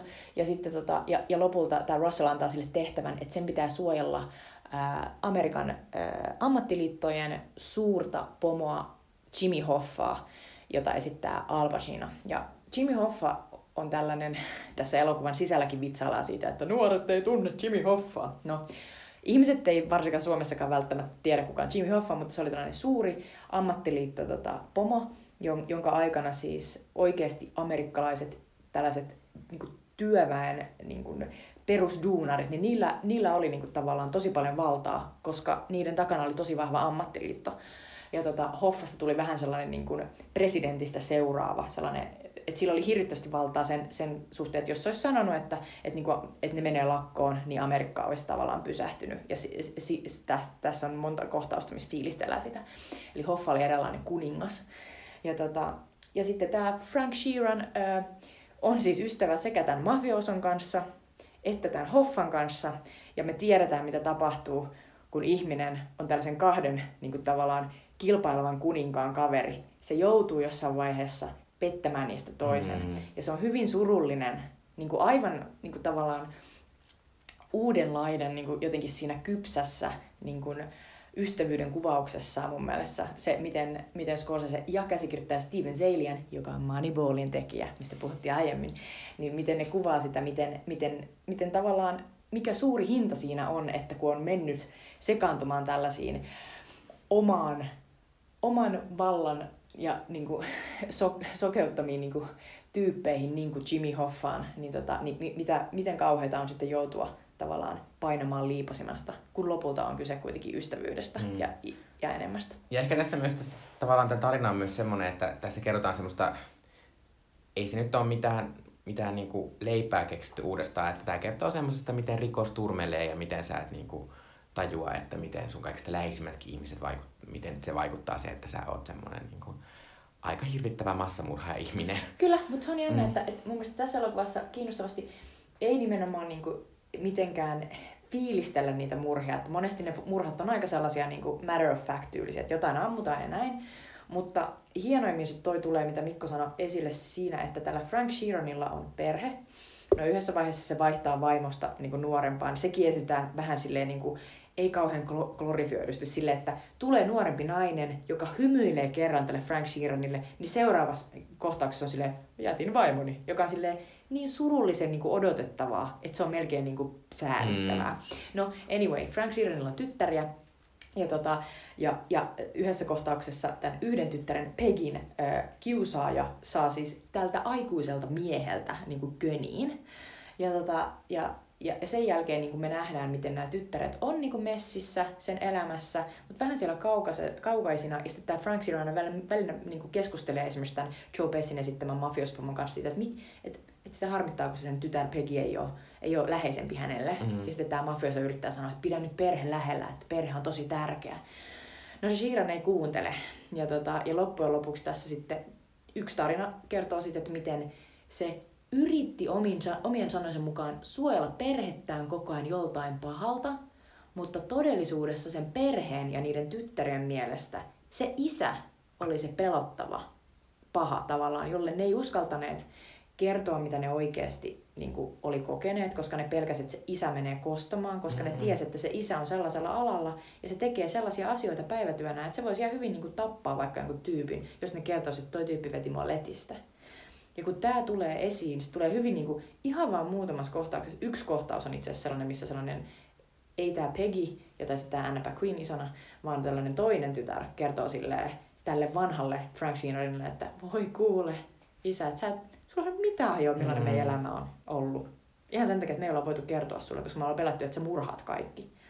Niin se on, se on jännä, se on, se on hyvä. Se jotenkin Scorsese ja tämä Zalian, tämä käsikirjoittaja, jotenkin tuo hienosti esille sen, että miten väärässä me voidaan olla, kun me ollaan kuviteltu, että meillä on hyvät niin kuin, tavallaan kantimet siinä, että mitä me tehdään. Me mm-hmm. voidaan olla täysin väärässä. Niin kuin, että me ollaan koko ajan tehty, kaikki asiat on ollut nimenomaan päinvastoin, mitä me ollaan yritetty. Ja sitten niin tämä elokuva päättyy siihen, että, että tavallaan siihen, mitä me ei ikinä nähdä. Eli tämä mafioson ykkösnyrkkinä ollut mies jää yksin jouluna vanhainkotiin ja pyytää niin kuin, tätä vanhainkodin niin kuin, pastoria, joka lähtee itse viettämään joulupyhiä perheensä kanssa. Jätä ovi raolleen. Se on niin, se on niin kuin, mm-hmm. se viimeinen kohtaus oli jotenkin aivan niin kuin huikea. Mulle tuli sanoa, että tässä se Scorsese todella näyttää sen, että, että se on miettinyt näitä asioita kunnolla. Ja jotenkin tuli sanoa, että... Mutta sä tulkitsit siis noin. Mm? Mä tulkitsin niin, että sä pelkää, että joku tulee ampumaan sitä. Sekin on mm. muuten... Se on koska niin Hoffa sanoo siinä kohta, jossain mm. kohtauksessa, että jätätkö tuon hotellin oven, tämän makuuhuoneen oven auki, että hän niin kuin haluaa nukkua silleen. Mun mielestä se on sekä että... Niin, se varmaan onkin sekä että. Mm. Mutta tota, joo. Äh, tota... Mun pitää tässä alussa sanoa näin, että mafia-elokuvat eivät kiinnosta minua, rikollisuus ei kiinnosta minua, tämmönen miehinen, tämmönen wow, wow, wow, ollaan pahiksia, ei kiinnosta minua. Mutta äh, mä tykkäsin tästä elokuvasta äh, niin paljon kuin mä pystyin. Elikkä, elikkä ihan okosti, mutta en aio ikinä katsoa tätä uudestaan, en sekuntiakaan katsoa sitä uudestaan, vaikka se oli musta tosi hyvä elokuva. Äh, mutta sen myös sanon, että, että tää on to, tosiaan tosi pitkä elokuva. Ja itse kävin katsomassa tämän siis elokuvissa sen takia, että tiesin, että en ikinä pystyisi katsomaan tätä kokonaan. Et edes viidellätoista pysäytyksellä? No luultavasti en, koska sitten siinä on semmoinen masentava juttu, että aina kun panet paussiin, niin sit sä oot silleen, miten kauan tää leffa vielä kestää? Tavallaan, mutta sitten sit se oli, sit se oli leffa, leffateatterissa tavallaan, siinä ei tullut sellaista. Et en, jos, että siis jos joku olisi kertonut kauan tää kestää, vaan se olisi ollut semmoinen mysteerinäytös, missä olisi mennyt katsomaan tätä. Ja sitten sit ne olisi kysynyt, että no arvioi kauan kun tämä elokuva kesti. Niin en olisi varmaan ajatellut, että se kesti enempää kuin kaksi ja puoli tuntia, koska se menee tosi jouhevasti. Ja sitten tämä jotenkin rakennettu tämä elokuva tosi hienosti silleen, että tämä alkaa tavallaan siitä, että nähdään niinku tavallaan kolme eri aikatasoa. Musta se on niin hieno se systeemi, millä se Scorsese tavallaan, että ne aikatasot ottaa toisiaan tälleen kiinni. Mm, niin tavallaan siinä tulee semmoinen jonkinlainen... Mä voin sanoa, että niillä keskeytyksilläkin niin tämä tuntui tosi lyhyeltä tämä mm. elokuva. Ja niinku nimenomaan toi mitä sä sanoit, on, se pitää paikkansa. Tää elokuva kiihdyttää välillä. Jaa. Ja se on niin hienosti tehty, että mun mielestä toivon, että niinku joku, jotkut muutkin ottaa tästä oppia, että millä tavalla voi tavallaan rakentaa sellaisen Jaa. pitkän, niinku, siis kerrotaan niinku tollainen koko klaanin tarina tavallaan. Niin se oli mahtavaa, että välillä oltiin pitkän aikaa tuntuu, että no me oltiin vähän niinku jonkun aikaa tossa niinku, missä kuusikymmentäluvulla oltiinkaan, ja sitten tapahtui sellainen kiihdytys. Eikä mitään niin vanhakantaisia plansseja, että vuosi oli se ja se. Mm. Ainoat planssit, mitä tässä käytetään, ja ne on kaikki vähän tällaisia har har har hassuttelujuttuja, on sellaiset niin kuin, tekstit, joilla näytetään niin kuin, erinäisiä random ihmisiä, että miten se kuolee mm. aikanaan. Eli kolme laukausta päähän joulupäivänä kuusikymmentäyhdeksän ja Joo. tämän tyylistä. seitsemänkymmentäluvun vaihde oli aika rankkaa aikaa, monet niistä kuolisikin. Kyllä. Äh, mutta siis tota... Äh, ja sitten toinen asia, mikä tässä siis oli sinänsä hienoa, että Että on sinänsä hienoa, että tässä on, on se semmoinen tavallaan kaksi osaa, että se on se alkuosa, joka on se semmoinen aika perinteinen mafia-asia. Ja sitten se loppuosa, kun se alkaa paljastua se, että mä olenkin yksin ja mulla ei ole niin kuin tavallaan, mm. että näillä mun hirveillä teoilla ei ole tavallaan mitään hyvää tullut mun elämään melkein. Ja Niinpä. Tavallaan, että et se oli tosi hieno. Ja sitten tavallaan sen takia, sen toisen osan takia, tavallaan se koko se alkuosan pituus oli niin kuin tavallaan oikeutettua, Kyllä. että sitäkin se oli, se oli tosi hieno. Ja toi on nimenomaan se, että se toinen osa jää yleensä noista tarinoista uupumaan. Mm. Ja se on niinku, musta tuntuu, että, että Scorsese on niinku, sen takia se on tehnyt niinku uransa niinku, niinku tästä aihelmasta niin kypsimmän elokuvan, koska tuntuu, että se todella ottaa nyt niinku sen vastuun siitä, että mitä kaikkea on niinku tullut tehtyä ja mitä kaikkea on tullut väitettyä. Mm. Tässäkin niinku missään vaiheessa ei ole sellainen niin kuin, raskas olo. Tää on hirveän kepeä, tässä on hauskoja juttuja, tässä on hirvittävästi sellaisia, niin kuin, tuntuu, että et Scorsese ja Zeilian tietysti käsikirjoittajana, niillä on sellaisia niin kuin, kivoja niin kuin herkkuja koko ajan. Ne on silleen, että aha, candy tarkoittaa niin kuin jotain räjähdettä. Mm. Sitten sellainen kohtaus, missä, missä De Niro valikoi asetta, että mi, millä tavalla se aikoo niin kuin, tappaa jonkun tyypistä. On silleen, sä et ota tota asetta, etkä tota asetta. Sitten on silleen, että aha, tää on just sellainen niin kuin Tarantino-mainen sellainen mm. fiilistely. Mutta niitä ei vedetä niinku tavallaan yli. Et sitten niinku aina palataan niinku siihen perus niinku tasolle. Ja mä uskon, että se onnistuu sen takia, että meillä on niin älyttömän hienot näyttelijät viemässä niitä niinku perus, niinku päähahmoja eteenpäin. Mm-hmm. Että tässä on puhuttu tosi paljon tietysti tästä nuorennusteknologiasta, jonka turvin esimerkiksi De Nirosta, joka on to- todella vanha mies jo, en muista minkä ikäinen, mutta seitsemänkymppinen. Vähän alle kahdeksankymppinen. Niin, tota, niin hänestä tehdään siis nelikymppinen. Ja tota, me ollaan nähty tätä teknologiaa... Ja nuorempikin yhdessä kohtauksessa, mutta se on onneksi aika pimeä kohtaus. Me ollaan nähty tätä teknologiaa muissakin jutuissa. Esimerkiksi Guardians of the Galaxy kaksi, niin Kurt Russellista tehdään sellainen niin kuin nuori mm. ää, mies. Ja, tota, ja, ja, ja se, on, se ei ole ollut mitenkään kauhean toimiva. No, sanotaan Tosin näin, sanon, että... että Captain Marvelissa se toimii ihan järkyttävän hyvin. Mä unohdin koko ajan, että... että... Toi, toi, toi Samuel Jackson ei ole niin, kolmekymmentävuotias. No sanotaan, että se on ollut siinä edellisen kerran niin kuin, niin kuin parasta. Mutta tässä se menee tietysti ihan uuteen, uuteen niin kuin rekisterin, koska no, De Niron niin kuin silmät, ne on niin kuin muutettu sellaisiksi sinisiksi, että se tavallaan koko ajan huomaa, että jotain on tehty. Mä epäilen, että se tavallaan He liittyy siihen, että Irishmanilla ehkä on sinne silmät, ehkä ei, mutta enemmän se liittyy siihen, että tavallaan sulle kerrotaan katsojana, että, su, että koko ajan, että tässä on tehty koko ajan jotain, mutta silti kun se hyvä näyttelijä tavallaan esittää sitä Sherania siinä, niin sä, mä monesti niinku unohdin, vaikka oltiin niissä nuoruuden jutuissa, niin mä aloin unohtaa sen teknologian. Eli mä aloin tottua siihen. Mm. Ja kun alkaa tottua johonkin, niin se on, niinku, se on jo niinku tavallaan hyvin lyhyen matkaa siihen, että et sä et enää huomaa sitä. Niin ja sitten tavallaan tässä on myös se juttu, että, että vähän samaa mitä mä puhuin äsken tuossa tuhatyhdeksänsataaseitsemäntoista elokuvan kohdalla on, että, että me huomataan se varsinkin niin hyvin, koska me kaikki, jotka aletaan katsoa tätä elokuvaa, tiedetään, että tässä käytetään semmoista teknologiaa. Mm, ja tietysti me kiinteä siihen paljon enemmän huomiota. Näinpä. Mutta tota, De Niro on mun mielestä loistava. Tässä... Mutta saanko sanoa tästä teknologiasta vielä hyvin? Oli hyvä, joo. Tässä on semmoinen ongelma, että tavallaan mä ymmärrän sitä, että ei haluta, niin kuin halutaan käyttää näitä, näitä vanhoja mestarinäyttelijöitä. Mutta kyllä niitä body doublet mun mielestä olisi voinut käyttää, koska silloin kun sillä Robert De Nirolla oli semmoinen, sillä on semmoinen vanhan miehen kroppa, koska, silloin vanha, koska se on vanha mies, jollaisia ei ole nelikymppisillä ihmisillä.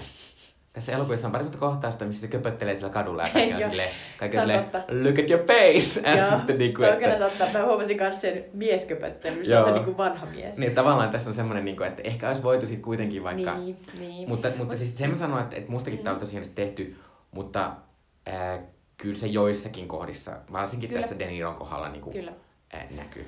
mun mielestä hyvin on kuvattu, että Guardianin sellainen arvioija sanoi, että, että se uncanny väli, joka tulee siitä, kun sä näet ne siniset silmät ja oot silleen, mitä tässä tapahtuu, mm. niin sä aina välillä silleen niin kuin kuitenkin imaudut takaisin siihen niin kuin niin ja sitten tavallaan mä ajattelin, että onko siinä myös semmoinen asia, että koska useinhan näissä tällaisissa, missä, varsinkin noissa animaatioelokuvissa, missä niin on yritetty tehdä niin kuin ihmisen kasvot, niin niissä tota, on semmoinen ongelma, että ne silmät nimenomaan kertoo, että tämä on joku tämmöinen ei-elävä asia. Siellä on. Niin sitten mä ajattelin, että onko se sen takia, kun me tiedetään, että Robert Nyrillä on ruskeat silmät tai tummat silmät, ja tässä ne on aika vaaleat ne silmät, niin tavallaan sille vielä yritetään huita sitä, että sitä ei tuu sitä mm, se voi olla. Systeemiä. Koska tämähän, tämähän teknologia tässä, tässä ei tehty niin, niin kuin yleensä tehdään näitä. Eli niin, että, että Samuel Jacksonilla on hullusta kaikkea sensoreita sen naamassa, niin että sitä pystytään niin kuin muuttamaan, vaan tämä tehtiin niin, että tietokoneella rakennettiin ihan semmoinen toinen kerros, koska mm. ei haluttu pilata, vaikuttaa näiden näyttelijöiden näyttelemiseen sillä silloista sensoreita. Joo, se on just se. Kyllä, se on tosi kiinnostavaa. Ja mä uskon, että tämä teknologia siis, no varmaan tulee halpenemaan ja, ja näitä tulee olemaan lisää näitä. Niin, mm. tää oli, tää, tästä tulee vähän niin kuin sellainen yksi irstanpylväs. Uh, mutta niin, De Niro, joka on siis Pasinon ohella, niin siis tällaisia niin kuin amerikkalaisia niin kuin tavallaan legendoja, niin, tota, niin, niin se onnistuu tässä mun mielestä tekemään ihan mahtavaa roolityötä. Silloin muun muassa ehkä noin kaksi tai kolme kohtausta, jossa se käyttää tälle hahmolleen kehittämää änkytystä. Ja yksi niistä on sellainen tosi, tosi niin kuin emotionaalisesti rankka, missä se joutuu soittamaan Jimmy Hoffman leskelle ja pahoittelemaan, että, tota, et, että et Hoffa on kadonnut johonkin samaan aikaan, kun se on itse tappanut sen. Se on tosi, tosi rankka tilanne. Ja, tota, ja se vähän niin kuin antaa osvittaa sitten, että minkä tyylinen minkä tyylinen niin kuin tavallaan vastustaja meillä on ollut joskus, kun De Niro on ollut nuori, mm-hmm. se on saatu tehdä mitä tahansa, mm-hmm. ja me ei olla ikinä niin kuin, tavallaan osattu arvioida, että mitä sieltä tulee, niin kuin vaikka taksikuski ekaa kertaa, niin tosi mahtavaa. Ja sitten tota, Al Pacino, joka esittää Jimmy Hoffaa, niin Pacinohan on eniten ehkä, mun mielestä se on helpoiten niin kuin, tavallaan apinoitavia tällaisia näyttelyitä, koska sillä on hirvittävästi maneereja, mm-hmm. ne on aina se huu huu, are you a fucking owl, sellainen hirvittävä huutava, niin kuin sellainen aggressiivinen, päällekäyvä, sellainen niin kuin, sellainen vanha äijä, seksistinen, siinä on niin kuin aina nämä samat asiat. Ja tässäkin se esittää sellaista miestä, jonka joka toinen sana on cocksucker, eli sellainen niin kuin tosi homofobinen, mm. niin kuin vanhan liiton jäbä. Mutta sitten tässä niin kuin hassusti tuodaan niin kuin sitä sellaista, se on just se kypsän iän niin kuin Scorsese, tuodaan niin kuin sisään sitä niin kuin jotenkin sellaista outoa lempeyttä ja pehmeyttä. Ei pelkästään sen kautta, että Jimmy Hoffa rakastaa niin kuin jäätelöä eikä kestä niin kuin alkoholia, vaan tässä sellaisia kohtauksia, missä ensin se vie sen Frank Sheeranin kanssaan hotellihuoneeseen ja laittaa sen niin kuin sviitissä niin kuin toiseen huoneeseen nukkumaan, koska se ei halua, että tämä niin kuin nyrkki niin kuin on muiden tiedossa, että, että se matkustaa hänen kanssaan. Ja sitten seuraavassa kohtauksessa, ihan silleen ilman, että sanotaan mitään, ne on siirtynyt nukkumaan vierekkäisiin sänkyihin ja Al Pacino niin kuin kävelee ympärinsä pyjamassa ja selittää niin kuin jotain tavallaan tosi silleen, niin kuin, vähän niin kuin joku, jollekin tyttökaverille jollain yökylä niin kuin reissulla. Niin tavallaan siinä, siinä tuodaan kuitenkin sellaista yllättävää pehmeyttä, joka ei ehkä tule sen Pacinon niin kuin tavallaan näyttelemisen kautta mm. niin paljon, mutta enemmän niin kuin sen hahmon kautta. Niin mä, niin kuin, huolimatta niistä muutamista maneereista, joita hänellä on, ja se, että hänellä on selvästi tehty naamaan jotain asioita, että hänellä oli aika sellaista niin kuin, tavallaan jo muuttunut se niin kuin ilmaisu vähän sellaiseksi kohmeisemmaksi, niin mä, mä olin silti niin kuin ihan messissä. Kyllä mä mm. uskoin, että se oli Jimmy Hoffa. Ja olihan siinä hullu palo siinä hänen näyttelyssään. Oli niin siis, herra jumala. Ja miten itsepäinen ihminen, kun tämän katsoo, ne on silleen, että sä melkein joudut menee sen puolelle lopulta, koska sä oot silleen, noin itsepäistä mm. ihmistä ei pitäisi edes tappaa. Se on niin saatana itsepäinen. Siis mä olin aivan täynnä raivoa, kun mä olin silleen, että miten tyhmä mm. ihminen voi olla. Ja sit sä tajut vaan, että, että tavallaan se moraali tässä tarinassa on se, että, että, että tavallaan Jimmy Hoffa, joka on ammattiliiton niin kuin edustaja, niin se, se on itse asiassa enemmän vanhan kaltainen niin kuin tavallaan rikollispomo. Kun taas se rikollisten pomo, se mafioso, jota Joe Pesci esittää, niin se on niin uudenlainen pomo. Se on, se on sellainen niin kuin järkevä, se on rento. Sillä ei ole mitään sellaisia, että minua ei saa ikinä odotuttaa tai minä sekoan. Sillä ei ole mitään tällaisia klassisia heikkouksia, joiden takia joku voisi saada sen nalkkiin, niin kuin tälle Jimmy Hoffalle käy. Niin ja sitten siinä on myös sellainen, niin kuin sellainen kohtaus, missä se, se nimenomaan se Pessin ja sitten hahmo on sille, niin kuin, sille De Nirolle, että et käytkö hillitsemästä sun ystävää, että hän käyttäytyy nolosti, niin kuin, että koska se käyttäytyy sille niin kuin vanha-aikaisesti. Kyllä, ja se on niin kuin silleen, että että tavallaan se sellainen käytös ei tosielämässä toimi. Vaan me tiedetään, että oikeasti ihmiset menestyy töissä ja ylenee urillaan, kun ne on, niissä on resilienssiä ja ne antaa periksi ja ne, ne, ne on, ne on niin kuin hyväkäytöksisiä ja, ja sosiaalisesti mm. hyviä niin kuin muiden ihmisten kanssa. Ja sitä Joe Bessin haamo, jota on pakko rakastaa, koska mm. siis, se on niin kuin hellin, hellin mafioso, jota mä oon ikinä nähnyt. Heti kun se tulee siinä eka kerran, kun tavataan se ja se, ei kun, ei kun ehkä parasta on, kun se vaan se vaan nukkuu, nukkuu siellä autossa, se, au, suu auki siellä aurinkolla. Siis mä rakastan kanssa. Ja siinä niillä on niitä söpötyylikkäitä ukkivaatteita. Kyllä, ja sit se on ihana siinä lopussa. Mä, mä siis ihan oikeasti iskin, kun siinä lopussa näytetään se ihan vanha, niin sillä ei enää hampaita ja se ei pysty syömään sellaista leipää, kun se olisi halunnut syödä. Mutta siis se on, se on sen takia myös ihanaa, että kuten Mikko mainitsi tuossa aiemmin, niin useimmat muistaa sen siis näistä yksin kotona elokuvista sellaisena erittäin niin kuin hothead niin kuin rikollisjävänä. Sitten se on ollut kaikissa näissä Scorsesen mafiosa-elokuvissa sellainen täyshullu sadistitappaja, joka siis huutaa, sekoilee, jota pitää koko ajan sille niin kuin hillitä, ettei se niin kuin saman tien räjähä. Ja tässä se on niin soft spoken, siis se on niin elegantti, se on siis Herra Jumala, ja se joka, jokainen juttu, mitä se, se on, se on vielä sellainen hyvin pienikokoinen mies. Se on useimmiten just esittänyt sellaista tietysti kuin chilipippuria, joka siinä, niin nyt se, niin kuin, kaikki mitä se tekee on niin tavallaan sulavaa. Siis, koko, siis sen koko olemassaolo on sellainen, että mä, mä epäilen, että, että joko toi on ihan saatana hyvä näyttelijä, jota on aina niin kuin, tavallaan typecastetty niin kuin, aivan käsittämättömän kauhealla tavalla, tai sitten se on oikeasti myös niin kuin, iän myötä tavallaan niin kuin, niinku kypsynyt niinku joku sellainen, että nyt se on sellainen hyvin pehmeä luumu. Niin ja Bessihän siis tuli eläkkeeltä, se ei ihan tehnyt monen monen vuoteen elokuvia. Siis häntä ei myöskään kiinnosta yhtään markkinoita elokuvaa. Muun muassa oli tämmöinen, ollut tämmöinen juttu, että kun tietysti Netflix toivoisi hirveästi, että nämä kaikki näyttelijät kävisi kaiken maailman pikkupierujuhlissa kertomassa, että kuinka hän luot Oscarin, ää, niin sitten Bessi on suostunut yhteen tämmöiseen, jossa joku toimittaja oli kysynyt kysymyksen, ihan mikä tahansa, ja sitten, sitten hän oli vastannut vaan no, ja niin kuin, hän oli, että häntä, häntä ei kiinnosta. Pakko rakastaa. Joo, mutta sitten äh, tässä siis äh, Oscareista, niin äh, Al Pacino ja Pesci on saanut tästä näitä näyttelijäehdokkuuksia nytten. Äh, Robert De Niro on erittäin hieno tässä, mutta sen myös se rooli on vähän epäotollinen, koska hän on tämmöinen enemmän reagoija, mm. että hän ei ole sillä tavalla... Hän kannattelee tätä koko mm. juttua, mutta hän ei tavallaan, koska täs, tällaisissa tarinoissa ne mehukkaat sivuhenkilöt mm. aina nousee esiin. Ja Hoffa ja sitten tää Russell, mä en muista sen sukunimeä. En mäkään. Mutta joka tapauksessa Russelliksi sitä kutsutaan sitä mafiosaa, niin ne, ne nousee. Mutta tota, äh, kannattaa katsoa. Kyllä. Ja voi varmasti katsoa osissa ja... Voi katsoa että... viisitoista kertaa. Joo. Minulla paussa. Mutta älkää katsoko kännykästä, koska se ei sitä halua. Ja kyllä mä ymmärrän, koska mm. kyllä se nyt olisi ihan helvetin kauheita. Mutta sitten toisaalta minä olen vähän silleen, nyt kun Martin Scorsese, tietysti mä ymmärrän, että se ei liittynyt tähän, mutta oli, me ei mennä tähän keskusteluun, mutta hän kommentoi näitä, että, että nämä supersankarielokuvat eivät ole elokuvaa. Sitten silleen, niin no ei se Netflixi elokuva, jos sä katsot näitä Netflix-elokuvia jostain kännykästä jossain bussissa viisitoista minuuttia kerralla, niin on sekin aika kaukana niin kuin normaalisti elokuvan katsomisesta. Ei mennä siihen, mutta tämä on sen tämä elokuva. On, on. Ja mä ymmärrän, että Marty näkee ehkä enemmän ne Marvel-jutut sellaisena, että ne on niin kuin jatkuvajuonisia, niin, ehkä on enemmän sarjoja. Mm. Niin. Se on totta. Mutta tota, äh, katsokaa ihmeessä Marriage Story, nyt on joulu tulossa. Se on hyvä jouluelokuva. Ei Marriage Story, anteeksi. Mä olin vähän aikaa silleen, että... Vaan, vaan Irishman, että, mutta hyvä, että, hyvä että puhuin tästä, koska, koska se, nyt marriage seuraavaksi story. Puhutaan Marriage Storysta. Äh, Marriage Story on siis, tavallaan tässä on tää vähän hassusti niinku... Tässä on vähän samanlainen juttu, kun ajatellaan, että tuossa tommoset niinku vanhan polven tähdet tuli yhteen, niin tässä Marriage Storyssa äh, kaksi tämmöistä uuden polven näyttelijätähteä tulee yhteen. Eli Marriage Story on tämmöinen avioero, draama, komedia, ää, jonka on ohjannut... No, se, on to, se on hauska. Se on monesti tosi hauska. Mm. Äh, Vaikka se ehkä, onkin rankka. Ehkä enemmän draama kuitenkin. Niin. Mutta siis Noah Baumbachin äh, ohjaama äh, avioero, tämmöinen kuvaus, jonka pääosissa siis on Adam Driver ja Scarlett Johansson. Adam Driver on siis tuttu Star Wars-elokuvista ja Adam. Girlsista ja... Äh, hirvittä, mutta tämmöinen meidän varmasti meidän kolmekymppisten sukupolven niin suurin ja lahjakkain elokuvatähti. Ja sitten tietysti Scarlett Johansson, joka, joka on Marvel-elokuvista tuttu, mutta myös muun muassa Lost in Translationista erittäin tunnettu. Ja kiva nähdä varsinkin Scarlett Johansson pitkästä aikaa tällaisessa niin kuin kunnon draamaroolissa, koska okay. Scarlett Johansson todella hyvä näyttelijä. Hän on aiemminkin ollut todella hyvissä elokuvissa. Ja hän on uskomattoman näköinen myös. Niin, tässä on aivan käsittämätön. Aivan on, uskomattoman näköinen. Se on niin törkeetä. Aivan järkyttävää. Että sä oot silleen, pukeudu niinku tämmönen pieni koulupoika. Kyllä, ja sitten olen niin upealta. Niin, ja se tukka. Voi. Joo.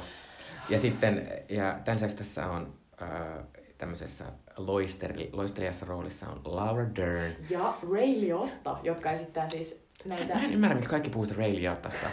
Se toinen, se semmoinen vanha mies, Alan Aida. Alan Aida on paljon parempi ja hauskempi ja nähtävämpi. Mä rakastan näitä kaikkia. Ray Liotta on tässä joku kolmekymmentä sekuntia. Joo, mutta Ray Liotta on myös siitä, että yrittäkääpä katsoa läheltä sen naamaa, ette pysty, mm. koska siinä tapahtuu jotain no, se sellaista, on joka on verrattavissa sellaiseen koulusta tuttuun taulusieneen. Mm. Mutta siis, äh, tää on siis Noah Baumbachin elokuva, ja tää, tää, tää on silleen vähän jännittää, että, että tota, Noah Baumbach siis nykyisin on yhdessä Greta Gerwigin kanssa, äh, mutta hän oli siis aiemmin naimisissa näyttelijä Jennifer Jason Leen kanssa, josta erosi siis vuonna kaksituhattakolmetoista, joka kaikki olettaa, että tämä elokuva kertoo vähän niin kuin siitä. Ja sitten kun tästä on kysytty, niin sitten näitä tämän Baumbachin pitää kysyy, kyllä Jenniferkin tykkää tästä elokuvasta. Seli, seli. Joo. Ja se koira älähtää. Mutta mä ihan nopeasti kerron, että tää on siis, tää on siis käytännössä semmoinen aika tavanomainen, juonellisesti tavanomainen elokuva. Ja tää kertoo kahdesta ihmisestä, jotka ottaa avioeroa toisistaan. Ja sen lisäksi nämä on muuttaneet eri kaupunkeihin. Eli, eli tota Adam Driverin esittämä Charlie mm-hmm. asuu siis, tai haluaisi asua koko perheensä kanssa tuolla New Yorkissa, ja sitten Nicole, jota siis tää Scarlett Johansson esittää, niin haluaa muuttaa sinne, mistä on kotoisin, niin Los Angelesiin. Ja näin on siis pieni poika, viisivuotias poika, ja tota, e, nokkelimmat pokkelimat varmaan tajuaa, että tämä on käytännössä kaksituhattakymmenen luvun Kramer vastaan mm. Kramer, jossa Dustin Hoffman ja Meryl Streep aikoinaan niin kun riiteli oikeudessa niin kun, ä, lapsensa huoltajuudesta, mutta siinä elokuvassa se juttu oli se, että Meryl Streep, eli äiti, jätti lapsensa ja lähti etsimään itseään. Ja sitten hän tulee takaisin ja haluaakin lapsen. Ja tavallaan oikeusasteet on aina tottuneet siihen, että lapsi kuuluu äidille. Mutta sitten tässä elokuvassa mietitään, että jos se kuitenkin kuuluisi tällä hetkellä niin sitten kuitenkin isälle. Mutta tässä ei tule niin tavallaan tollaista kerrosta siihen, vaan se on enemmän kysy- kysymys, kysymys siitä, että tavallaan miten nämä ihmiset on aikanaan niin tulleet yhteen mm-hmm. ja minkä takia nämä ihmiset on nyt joutumassa erilleen. Joo, eli ja Kramer niin. vastaan Kramerista sanoa sen verran, että se, se on myös Netflix tällä hetkellä, että jos kiinnostaa joo, katsoa, niin kannattaa katsoa. katsoa. Ja Meryl Streep on upea siinä. Mielettömän näköinen. Äh, mutta siis tota, äh, sitä juonesta ei sen enempää, mutta tää on siis, tää, mä siis tykkään elokuvasta aivan sikana. Musta mä, oli täydellinen Mä en voi sanoa, että mä oon aina tykännyt Noah Baumbachin elokuvista, koska Noah Baumbachilla on vähän semmoista juttua, mitä mä en välillä jaksa, semmoista moi ei, vaaleajoisilla taiteilijoilla on niin vaikeaa. Mm. Ne on monesti tosi vittumaisia mm. niin elokuvia. The Squid and the Whale, niin kuin tää hänen niin kuin, kuuluisa elokuva, Jack Daniels esittää sellaista hirvittävää lisää. niin mä muistan, että kun mä katsoin sen, mä olin silleen, että mä haluaisin tykätä tästä hyvästä draamasta, mutta mä inhosin tota isää niin paljon. Ja siinä on sellainen juttu Anna Paquinin ja sitten tämän niin opiskelijan kanssa. Mä olin silleen, että mua ällötti se niin paljon, että tavallaan mulla on vaikeuksia tykätä, vaikka hyvä tämä oli. Niin tää on yleensä mun mielestä ollut Noah Baumbachin mm. leffoissa ongelma. Kunnes tuli Frances Ha, jossa tätä ongelmaa ei yllättäen ollutkaan, koska siinä oli maailman ihanin, lämpimin ja suloisin päähenkilö. Greta Gerwig ja sitten Frances. Jon kanssa Noah Baumbach siis on kyllä, mä oon kanssa silleen, että tavallaan kun näkee sen elokuvan, niin on silleen, ymmärrän, miksi ohjaaja rakastui tähän henkilöön. Mm, mutta tämä on, on siis, äh, tästä on myös, on varmaan jotenkin nostalginen, mutta tässä on myös semmoista tietynlaista vanhanaikaisuutta ja monet on maininnut tämän, tämän tässä tota Woody Allenin, mm. jonka elokuvista ei saa enää nykyisin tykätä. Niin, mutta tämä on mutta käytännössä se... siis Woody Allenin elokuva. Jos Woody Allen olisi tehnyt kaksituhattakymmenen luvulla elokuvan, joka olisi samanlainen kuin se teki seitsemänkymmentäluvulla, mm. eli tosi, tosi niin kuin jotenkin niin kuin älykäs, nopea, niin kuin tunteellinen, niin kuin jotenkin terävä niin, ymmärrys sit... niin kuin siitä, että miten ihmiset toimii niin kuin suhteissaan, miten ne valehtelee itselleen, miten ne ei ymmärrä itsekään niin kuin tavallaan, että mitä ne haluaa. Siis tämä kaikki on tässä niin kuin tosi hienosti. Joo, ja tämä on, tämä on siis myös kauhean keskusteleva elokuva tässä. Siis sen takia tässä on, sitä siis niin kuin pitää sanoa, niin kuin, että Adam Driver on tässä aivan siis mielettömän hyvä. Niin kuin mä en kestä. Tämä on sellainen, että jos te olette joskus miettineet, että onko se Adam Driver niin kuin hyvä niinku välillä vaan, vai niinku, et onko se jotenkin täydellinen ero, niin sit kun te katsotaan tänne, niin sit oot silleen, aah, se on ero. Niin, mut kun se on jotenkin, se on jotenkin epäreilua, miten mm. hyvä se on tästä. Tavallaan sit tulee vähän siihen, no on tos kai Johnsonkin tosi hyvä. Tai saatat huom... Niin, että jos tänne on nähnyt elokuva, niin on silleen, että ei voi unohtaa luultavasti sitä kohtausta, jossa Adam Driver on jo niinku tavallaan päässyt johonkin paikkaan elämässään selkeä, kun niillä on tää avioeroprosessi käynnissä, ja sitten se nousee tällaisessa baaritilanteessa niin kaveriporukastaan ja menee mikin eteen ja laulaa tällaisen Stephen Sondheimin niin biisin.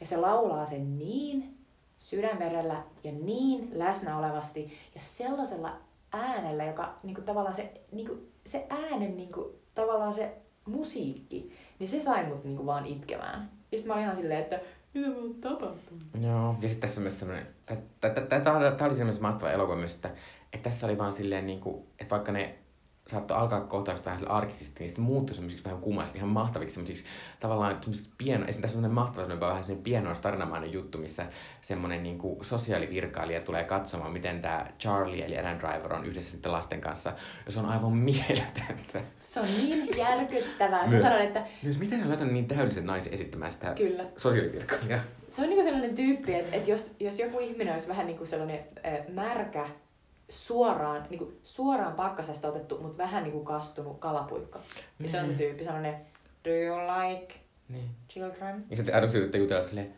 yes, no. no. Ja sitten Adam Driver siis tosiaan yrittää olla mahdollisimman hyvä isä tässä tilanteessa, mutta sitten se vahingossa tekee itsellensä se melkein kuolettavan haavan mm. käteen. Ja se on silleen, ei tässä mitään, niin vaan jatkaa. Ja se haava vaan silleen, ja sit lopussa pyörtyi ja oli apua. Se on kauheata.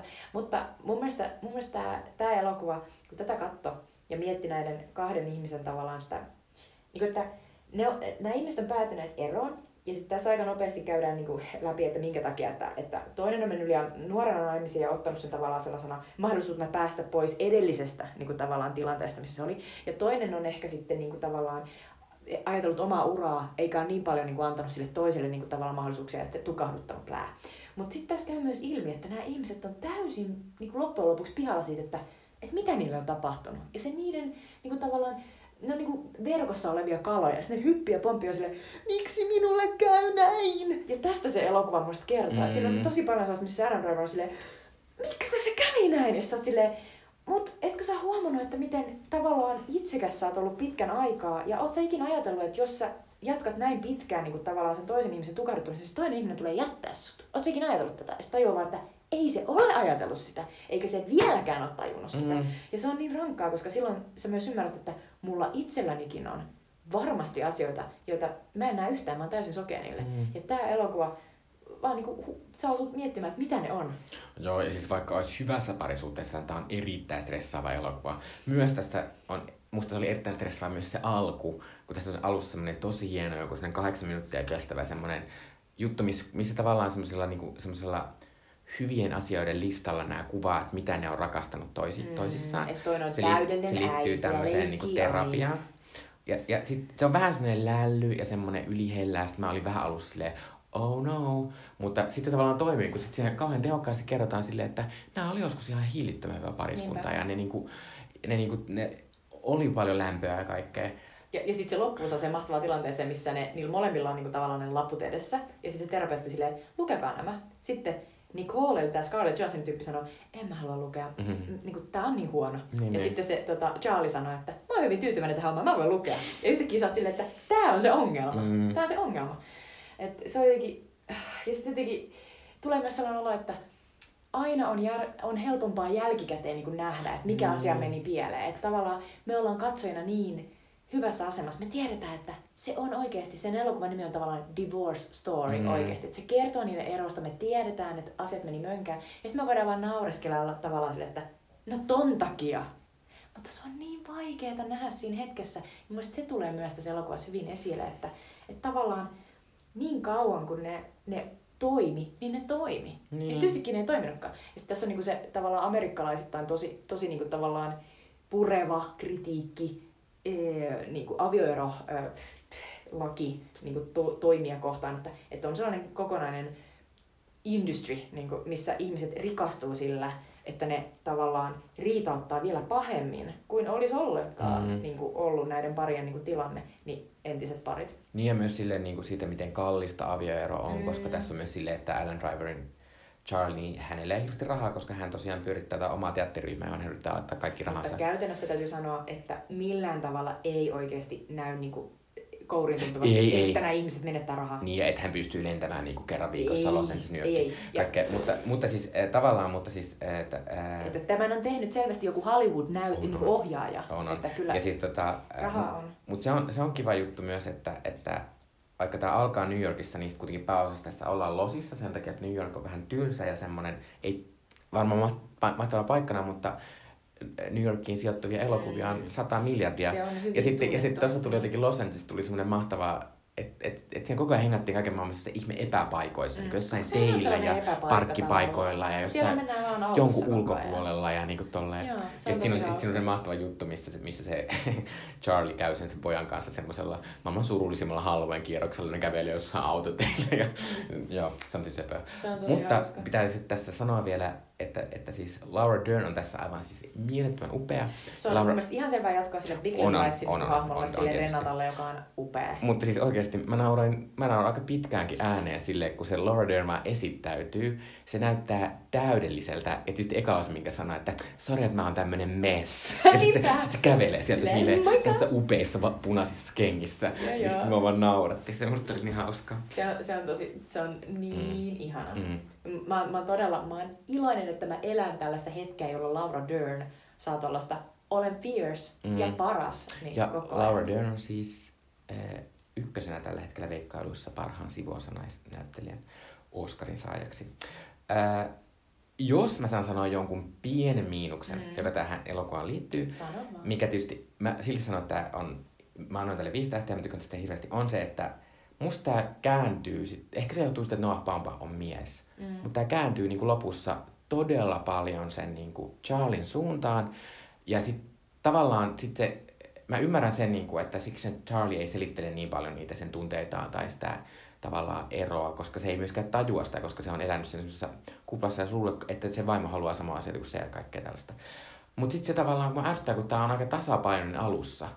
Niin sit se mua vähän ärsyttää se, että se siirtyy niin vahvasti sinne. Ja sit myös sen takia, että et sit tietyllä tavalla siitä tulee vähän semmoinen fiilis, että et se Nikola tekee nyt niinku paskasti. Että toi Charlie vaan on tolle niinku, äh, tavallaan jotenkin joutunut reagoimaan siihen, miten, miten se Nikola tekee näitä huonoja asioita. Ja sittenkin kun siinä tietysti käy niin, että kun se lapsi asuu sen äidin kanssa ja Losissa, niin sit se vähän etääntyy tästä isästä. Ja mm. monet asiat, mitä se tekee sen isän kanssa, ei enää semmoista hauskoja. Mm. Niin sit siinä tulee välttämättä semmoinen olo, että nyt tää on te Nikolen vika, vaikka...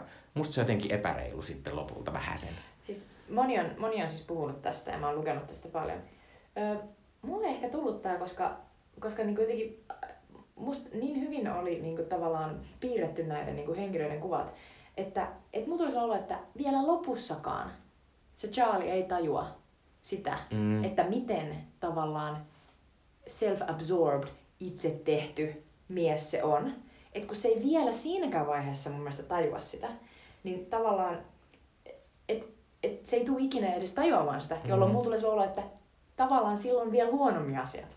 Niin, mä sanon, että silloin huonommin asiat, mutta ei, tavallaan... Mä tämän... tarkoitan, että, että, että, tavallaan, että, että se, että se Nicole no, tekee, me ei, me ei nähdä, mitä se tekee, mm. vaan me nähdään tavallaan Charlien niin kuin näkökulmasta, että se, aina kun se tapaa sitä poikaa, niin se on silleen, miksi on tollanen, miksi on tällainen?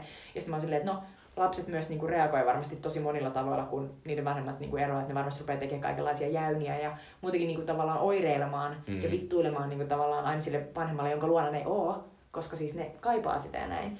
Niin tota, jotenkin mun tuli sanoa olo, että, että vaikka se Charlie mone, monessa kritiikissä sanotaan, että se näyttää jotenkin parempana tyyppinä, mutta mun mielestä ei. Mun mielestä mä en sano, että se näyttää parempana, mutta mä vaan harmittaa se, että se tarina menee siihen, niin. Että se on niin kovasti siellä Charliessa. Niin. Ja toinen asia... Tämmönen vähän hassu juttu, mm. mutta mulle tuli tässä mieleen myös semmonen Stars, viimevuotisen Star is Born-elokuvan juttu, on, että tässä kuvataan sitä teatterin tekemistä, joka näyttää aika hienona ja yhteisöllisenä ja kaikkena. Ja sitten tämä kertoo, siis tämä Nicole muuttaa sen takia sen Losin lopulta, että hän tekee tämmöistä T V-sarjan pilottia. Ja se näyttää jolta, jotenkin maailman noloimpana mm. asiana. Mutta hei, tää on tää Noah Baumbach. Niin, niin, niin mä tiedän, mutta tavallaan sekin on sit toinen tämmönen, niin kuin, että ja sit se Nicole muutit tänne sen takia, että et on musta noloa sarjaa. Come on, come on, se Adam Driverin tota, näytelmä, mikä on joku mm. medeja tai joku. Joo. Niin siis kyllä se nyt näyttäytyy, mun mielestä se tuli mieleen myös Kummelin paha kurki, jossa ne niinku, kuka sinä olet? Siis sellainen niinku tavallaan tekotaiteellinen, mm. niinku, tavallaan sekin on esitetty vähän niinku silleen överisti. Joo, no on Mut, se ehkä totta. Mutta muuten. me haetaan, mä luulen, että siinä haetaan niinku tavallaan huumoria, mistä pystytään. Esimerkiksi mm. siinä alussa, niin tavallaan siellä teatteriseurojen mukana, niin nehän on vähän niinku muusat, että ne näyttelijät, nehän puhuu silleen niinku, että John on eroamassa, oletteko kuulleet? Joo. Siinä niinku tavallaan oudosti niin kuin viedään sitä tarinaa eteenpäin, ja sitten taas siellä niin kuin losissa taas ne tyypit esitellään sellaisena aivan hulluina, sellainen sairas entourage tulee sen Niko, Nikolen mm. perässä, vaan silleen pälä pälä pälä pälä pälä pälä pälä, ja niillä on myös niin kuin sellainen, kaikki vähän niin kuin on showta. Niin. Et siinä on, musta tuntuu, että välillä niin kuin heitetään vaan sitä läppää, että et meillä olisi olla hauskaa. Joo. Mutta tota, äh, musta on mahtava elokuva, ja mä toivon, että tää voittaisi hirveästi palkintoja. Ja mä uskon, että voittaakin, koska mm. ensinnäkin taustalla on tää Kramer vastaan Kramer niin juttu, joka on aina hyvä, jos tulee vielä mm. joku toinen klassikko, mutta siitä on tarpeeksi aikaa, ja se ei ole ihan samanlainen. Joo. Ja sitten tota Adam Driver, niin rakastettu, aivan siis, mutta ikävä juttu on se, että mä uskon, että myös Oscar-akatemia on vähän sellainen, että ai se on tää Star Wars-tyyppi, ja se on silleen.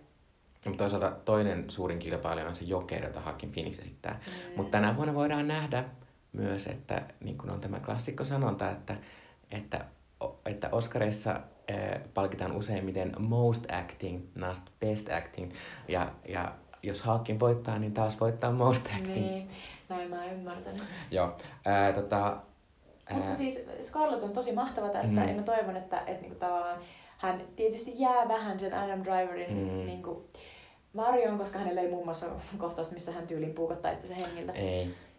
Mutta, äh, ja myös Carl Johnson, mitä sanoo, että ja voitko olla puhumatta siitä, kuinka Woody Allen on sun paras ystävä. Vaikka se onkin sun paras ystävä, niin lopeta puhumasta siitä, niin tästä on paljon helpommin, mitä sun voittaa se Oscarin. Yeah. Koska puhuu se tosi paljon. oh, tota, Woodilla on kaveri. On, on, on. Ja siis ihan rauhassa saa olla, mutta onko sitä pakko puhua koko ajan. Joo. Okay. Tota, sitten mä vielä lopussa haluan vähän aikaa jutella sen siitä, että miksi Netflix tekee tällaisia elokuvia, ää, koska tota... Ää, koska ne ta- voisi tehdä myös sellaisia Hallmark-elokuvia, jos niitä tulee vähän random koko ajan. Niinpä, mutta pelkästään sellaisia, niin joita vaan silleen plup, plup, plup, plup, näitä tulee kymmenen viikossa. Joo, ja Vanessa Hudgensilla on kaksi kaksoisisarta. Niinpä, Tämä. en vieläkään kattanut tätä. En mäkään. äh, mutta siis äh, tavallaan, siis sehän syy on, mikä... mikä on tullut vähän tässä läpi, on, että kukaan ei halua voittaa Oscaria enempää kuin Netflix. Netflix haluaa voittaa kaikista eniten, koska Netflixillä on edelleen jopa minun mielessä semmoinen, niin kuin, että, että jos haluan laatua, niin katson H B O:ta, mutta jos haluan jotain vähän kevyempää, niin usein sellaista Netflixiä. Eli käytännössä on kyse prestiisistä, joita ne haluaa niin kuin kahmia itse. Kyllä, ja sitten tietysti Netflixillä on myös se, että ne haluaa myös, koska Tää, varmasti kaikki on kuullut, että tämä kiihtyy, tämä suoratoistopalveluiden kilpailu koko ajan, niin ne haluaa myös sillä yrittää erottautua varsinkin Disney Plusasta, koska Disney Plus on se vielä enemmän kevyet, kevyempi, mm. niin sitten niiden on pakko jotenkin, jotenkin saada myös sitä, että hei, meillä on nämä Oscarit, katsokaa näitä, mm. että me ollaan tosi... Mutta mun mielestä ne tekee juuri oikein, että ne antaa niinku, äh, Scorseselle silleen veteraanille, joka kuitenkin, niinku, jolla on loistava skripti, niin sata kuusikymmentä miljoonaa, että tee ihan mitä haluat. Koska mun mielestä niillä on myös ihan helvetisti rahaa. Mm. Kyllä ne niinku, koko ajan niinku, saa, ne ei ole kertonut tietenkään niitä lopullisia niinku, tavallaan tilaajamääriä, mutta ne on niin suuria, että ne pystyy tuottamaan tällaisia elokuvia niinku, sormen näpäytyksellä. Mm. Ja sitten tietysti tässä on myös se, että, että monet ajattelee kuitenkin Netflixiä edelleen niin kuin T V, tietynlaisena T V-kanavana, niin sitten niiden pitää myös olla silleen, että nämä ei kuitenkaan ole mitään T V-elokuvia, koska ne laittaa niin paljon rahaa. Öö, mutta sitten... Öö, mutta sehän on siis niiden suurin ongelma just tässä Oscarissa, että kamalan suuri osa ihmisistä ajattelee, että Netflix on T V:tä ja että mm. elokuvat on asioita, mennään katsomaan pimeään halliin. Mm. Ja niin kuin sen takia mekin täällä Suomessa voidaan katsoa tätä Irishmania ja Marriage Storya elokuvissa, jopa se kaksi paavia tulee jonnekin elokuviin. Että, tota, että ne haluaa myös olla silleen, että nämä on ihan oikeita elokuvia, nämä vaan tulevat nyt heti tonne mm. Netflixiin. Ja siis mua se ei sinänsä haittaa, ää, mutta lä- lähinnä mulla on myös se, että, että välillä mua pelottaa, koska Netflixin myös se tuutti on niin, tai se tuuttaa sitä sisältöä niin paljon, Että sitten mä välillä, niin kuin, että tämä Marriage Story niin kuin kahden viikon päästä se ei näy enää kenenkään millään listalla. Se on totta, mutta sen takia niin kuin niiden kuuluu niin kuin tavallaan, niin ne yrittää voittaa, mm-hmm. jotta ne voi aina nostaa niitä uudestaan. Ja sitten on pakko sanoa, että, että kun mä olen vanhempainvapaalla, eli mä en käy töissä, mm-hmm. mä oon kotona. Ja sitten tota, kerran päivässä tulee jopa sellainen hetki, jolloin mä voin olla silleen, että hmm, käynnistäpä tämän Pleikka nelosen ja katson, että mitä on suoratoista palveluissa. Niin niissä ei ole tarpeeksi hyvää katsottavaa minulle, että minä voisin katsoa joka päivä jotain. Eli oikeasti niin kuin tavallaan on paljon valikoimaa, mutta sitten niin kuin, jos oikeasti katsotaan jotain, mitä sä oikeasti haluat katsoa, niin, niin se on aika harvassa. Ja tässä puhutaan, niin kuin, että nämä on sellaisia Netflixin niin kuin tämän kuukauden sellaisia, että jes, mm. haluan katsoa, mutta sinne tulee koko ajan kamaa, mitä mä en halua katsoa, mm. joka on tarkoitettu ihan muille ihmisille. Eli, eli se, että meillä on niinku suoratoistopalveluja, jos on paljon tavaraa, niin, niin se kaikki tavara ei toimi kaikille, ei. Vaan siellä on koko ajan niinku niin valtava varianssi siinä, että, tota, että me puhutaan näistä prestiisijutuista, niin ne on niinku oma juttunsa. Joo. Mutta tähän tota voidaankin lopettaa, kun tuli kutsu muualle, mutta äh, kiitos paljon kuuntelitte. Tuli aika pitkä, mutta toivottavasti jaksatte. Joo, meillä oli kuitenkin niin kuin kauhean mieluiset aiheet. Ja Kyllä. Tota, toivon mukaan palataan pian, koska pian on Star Wars äh, vikan Rise of Skywalkerin ensi-ilta. Kyllä, viimeinen Star Wars ikinä. Öö. moi moi! moi. moi.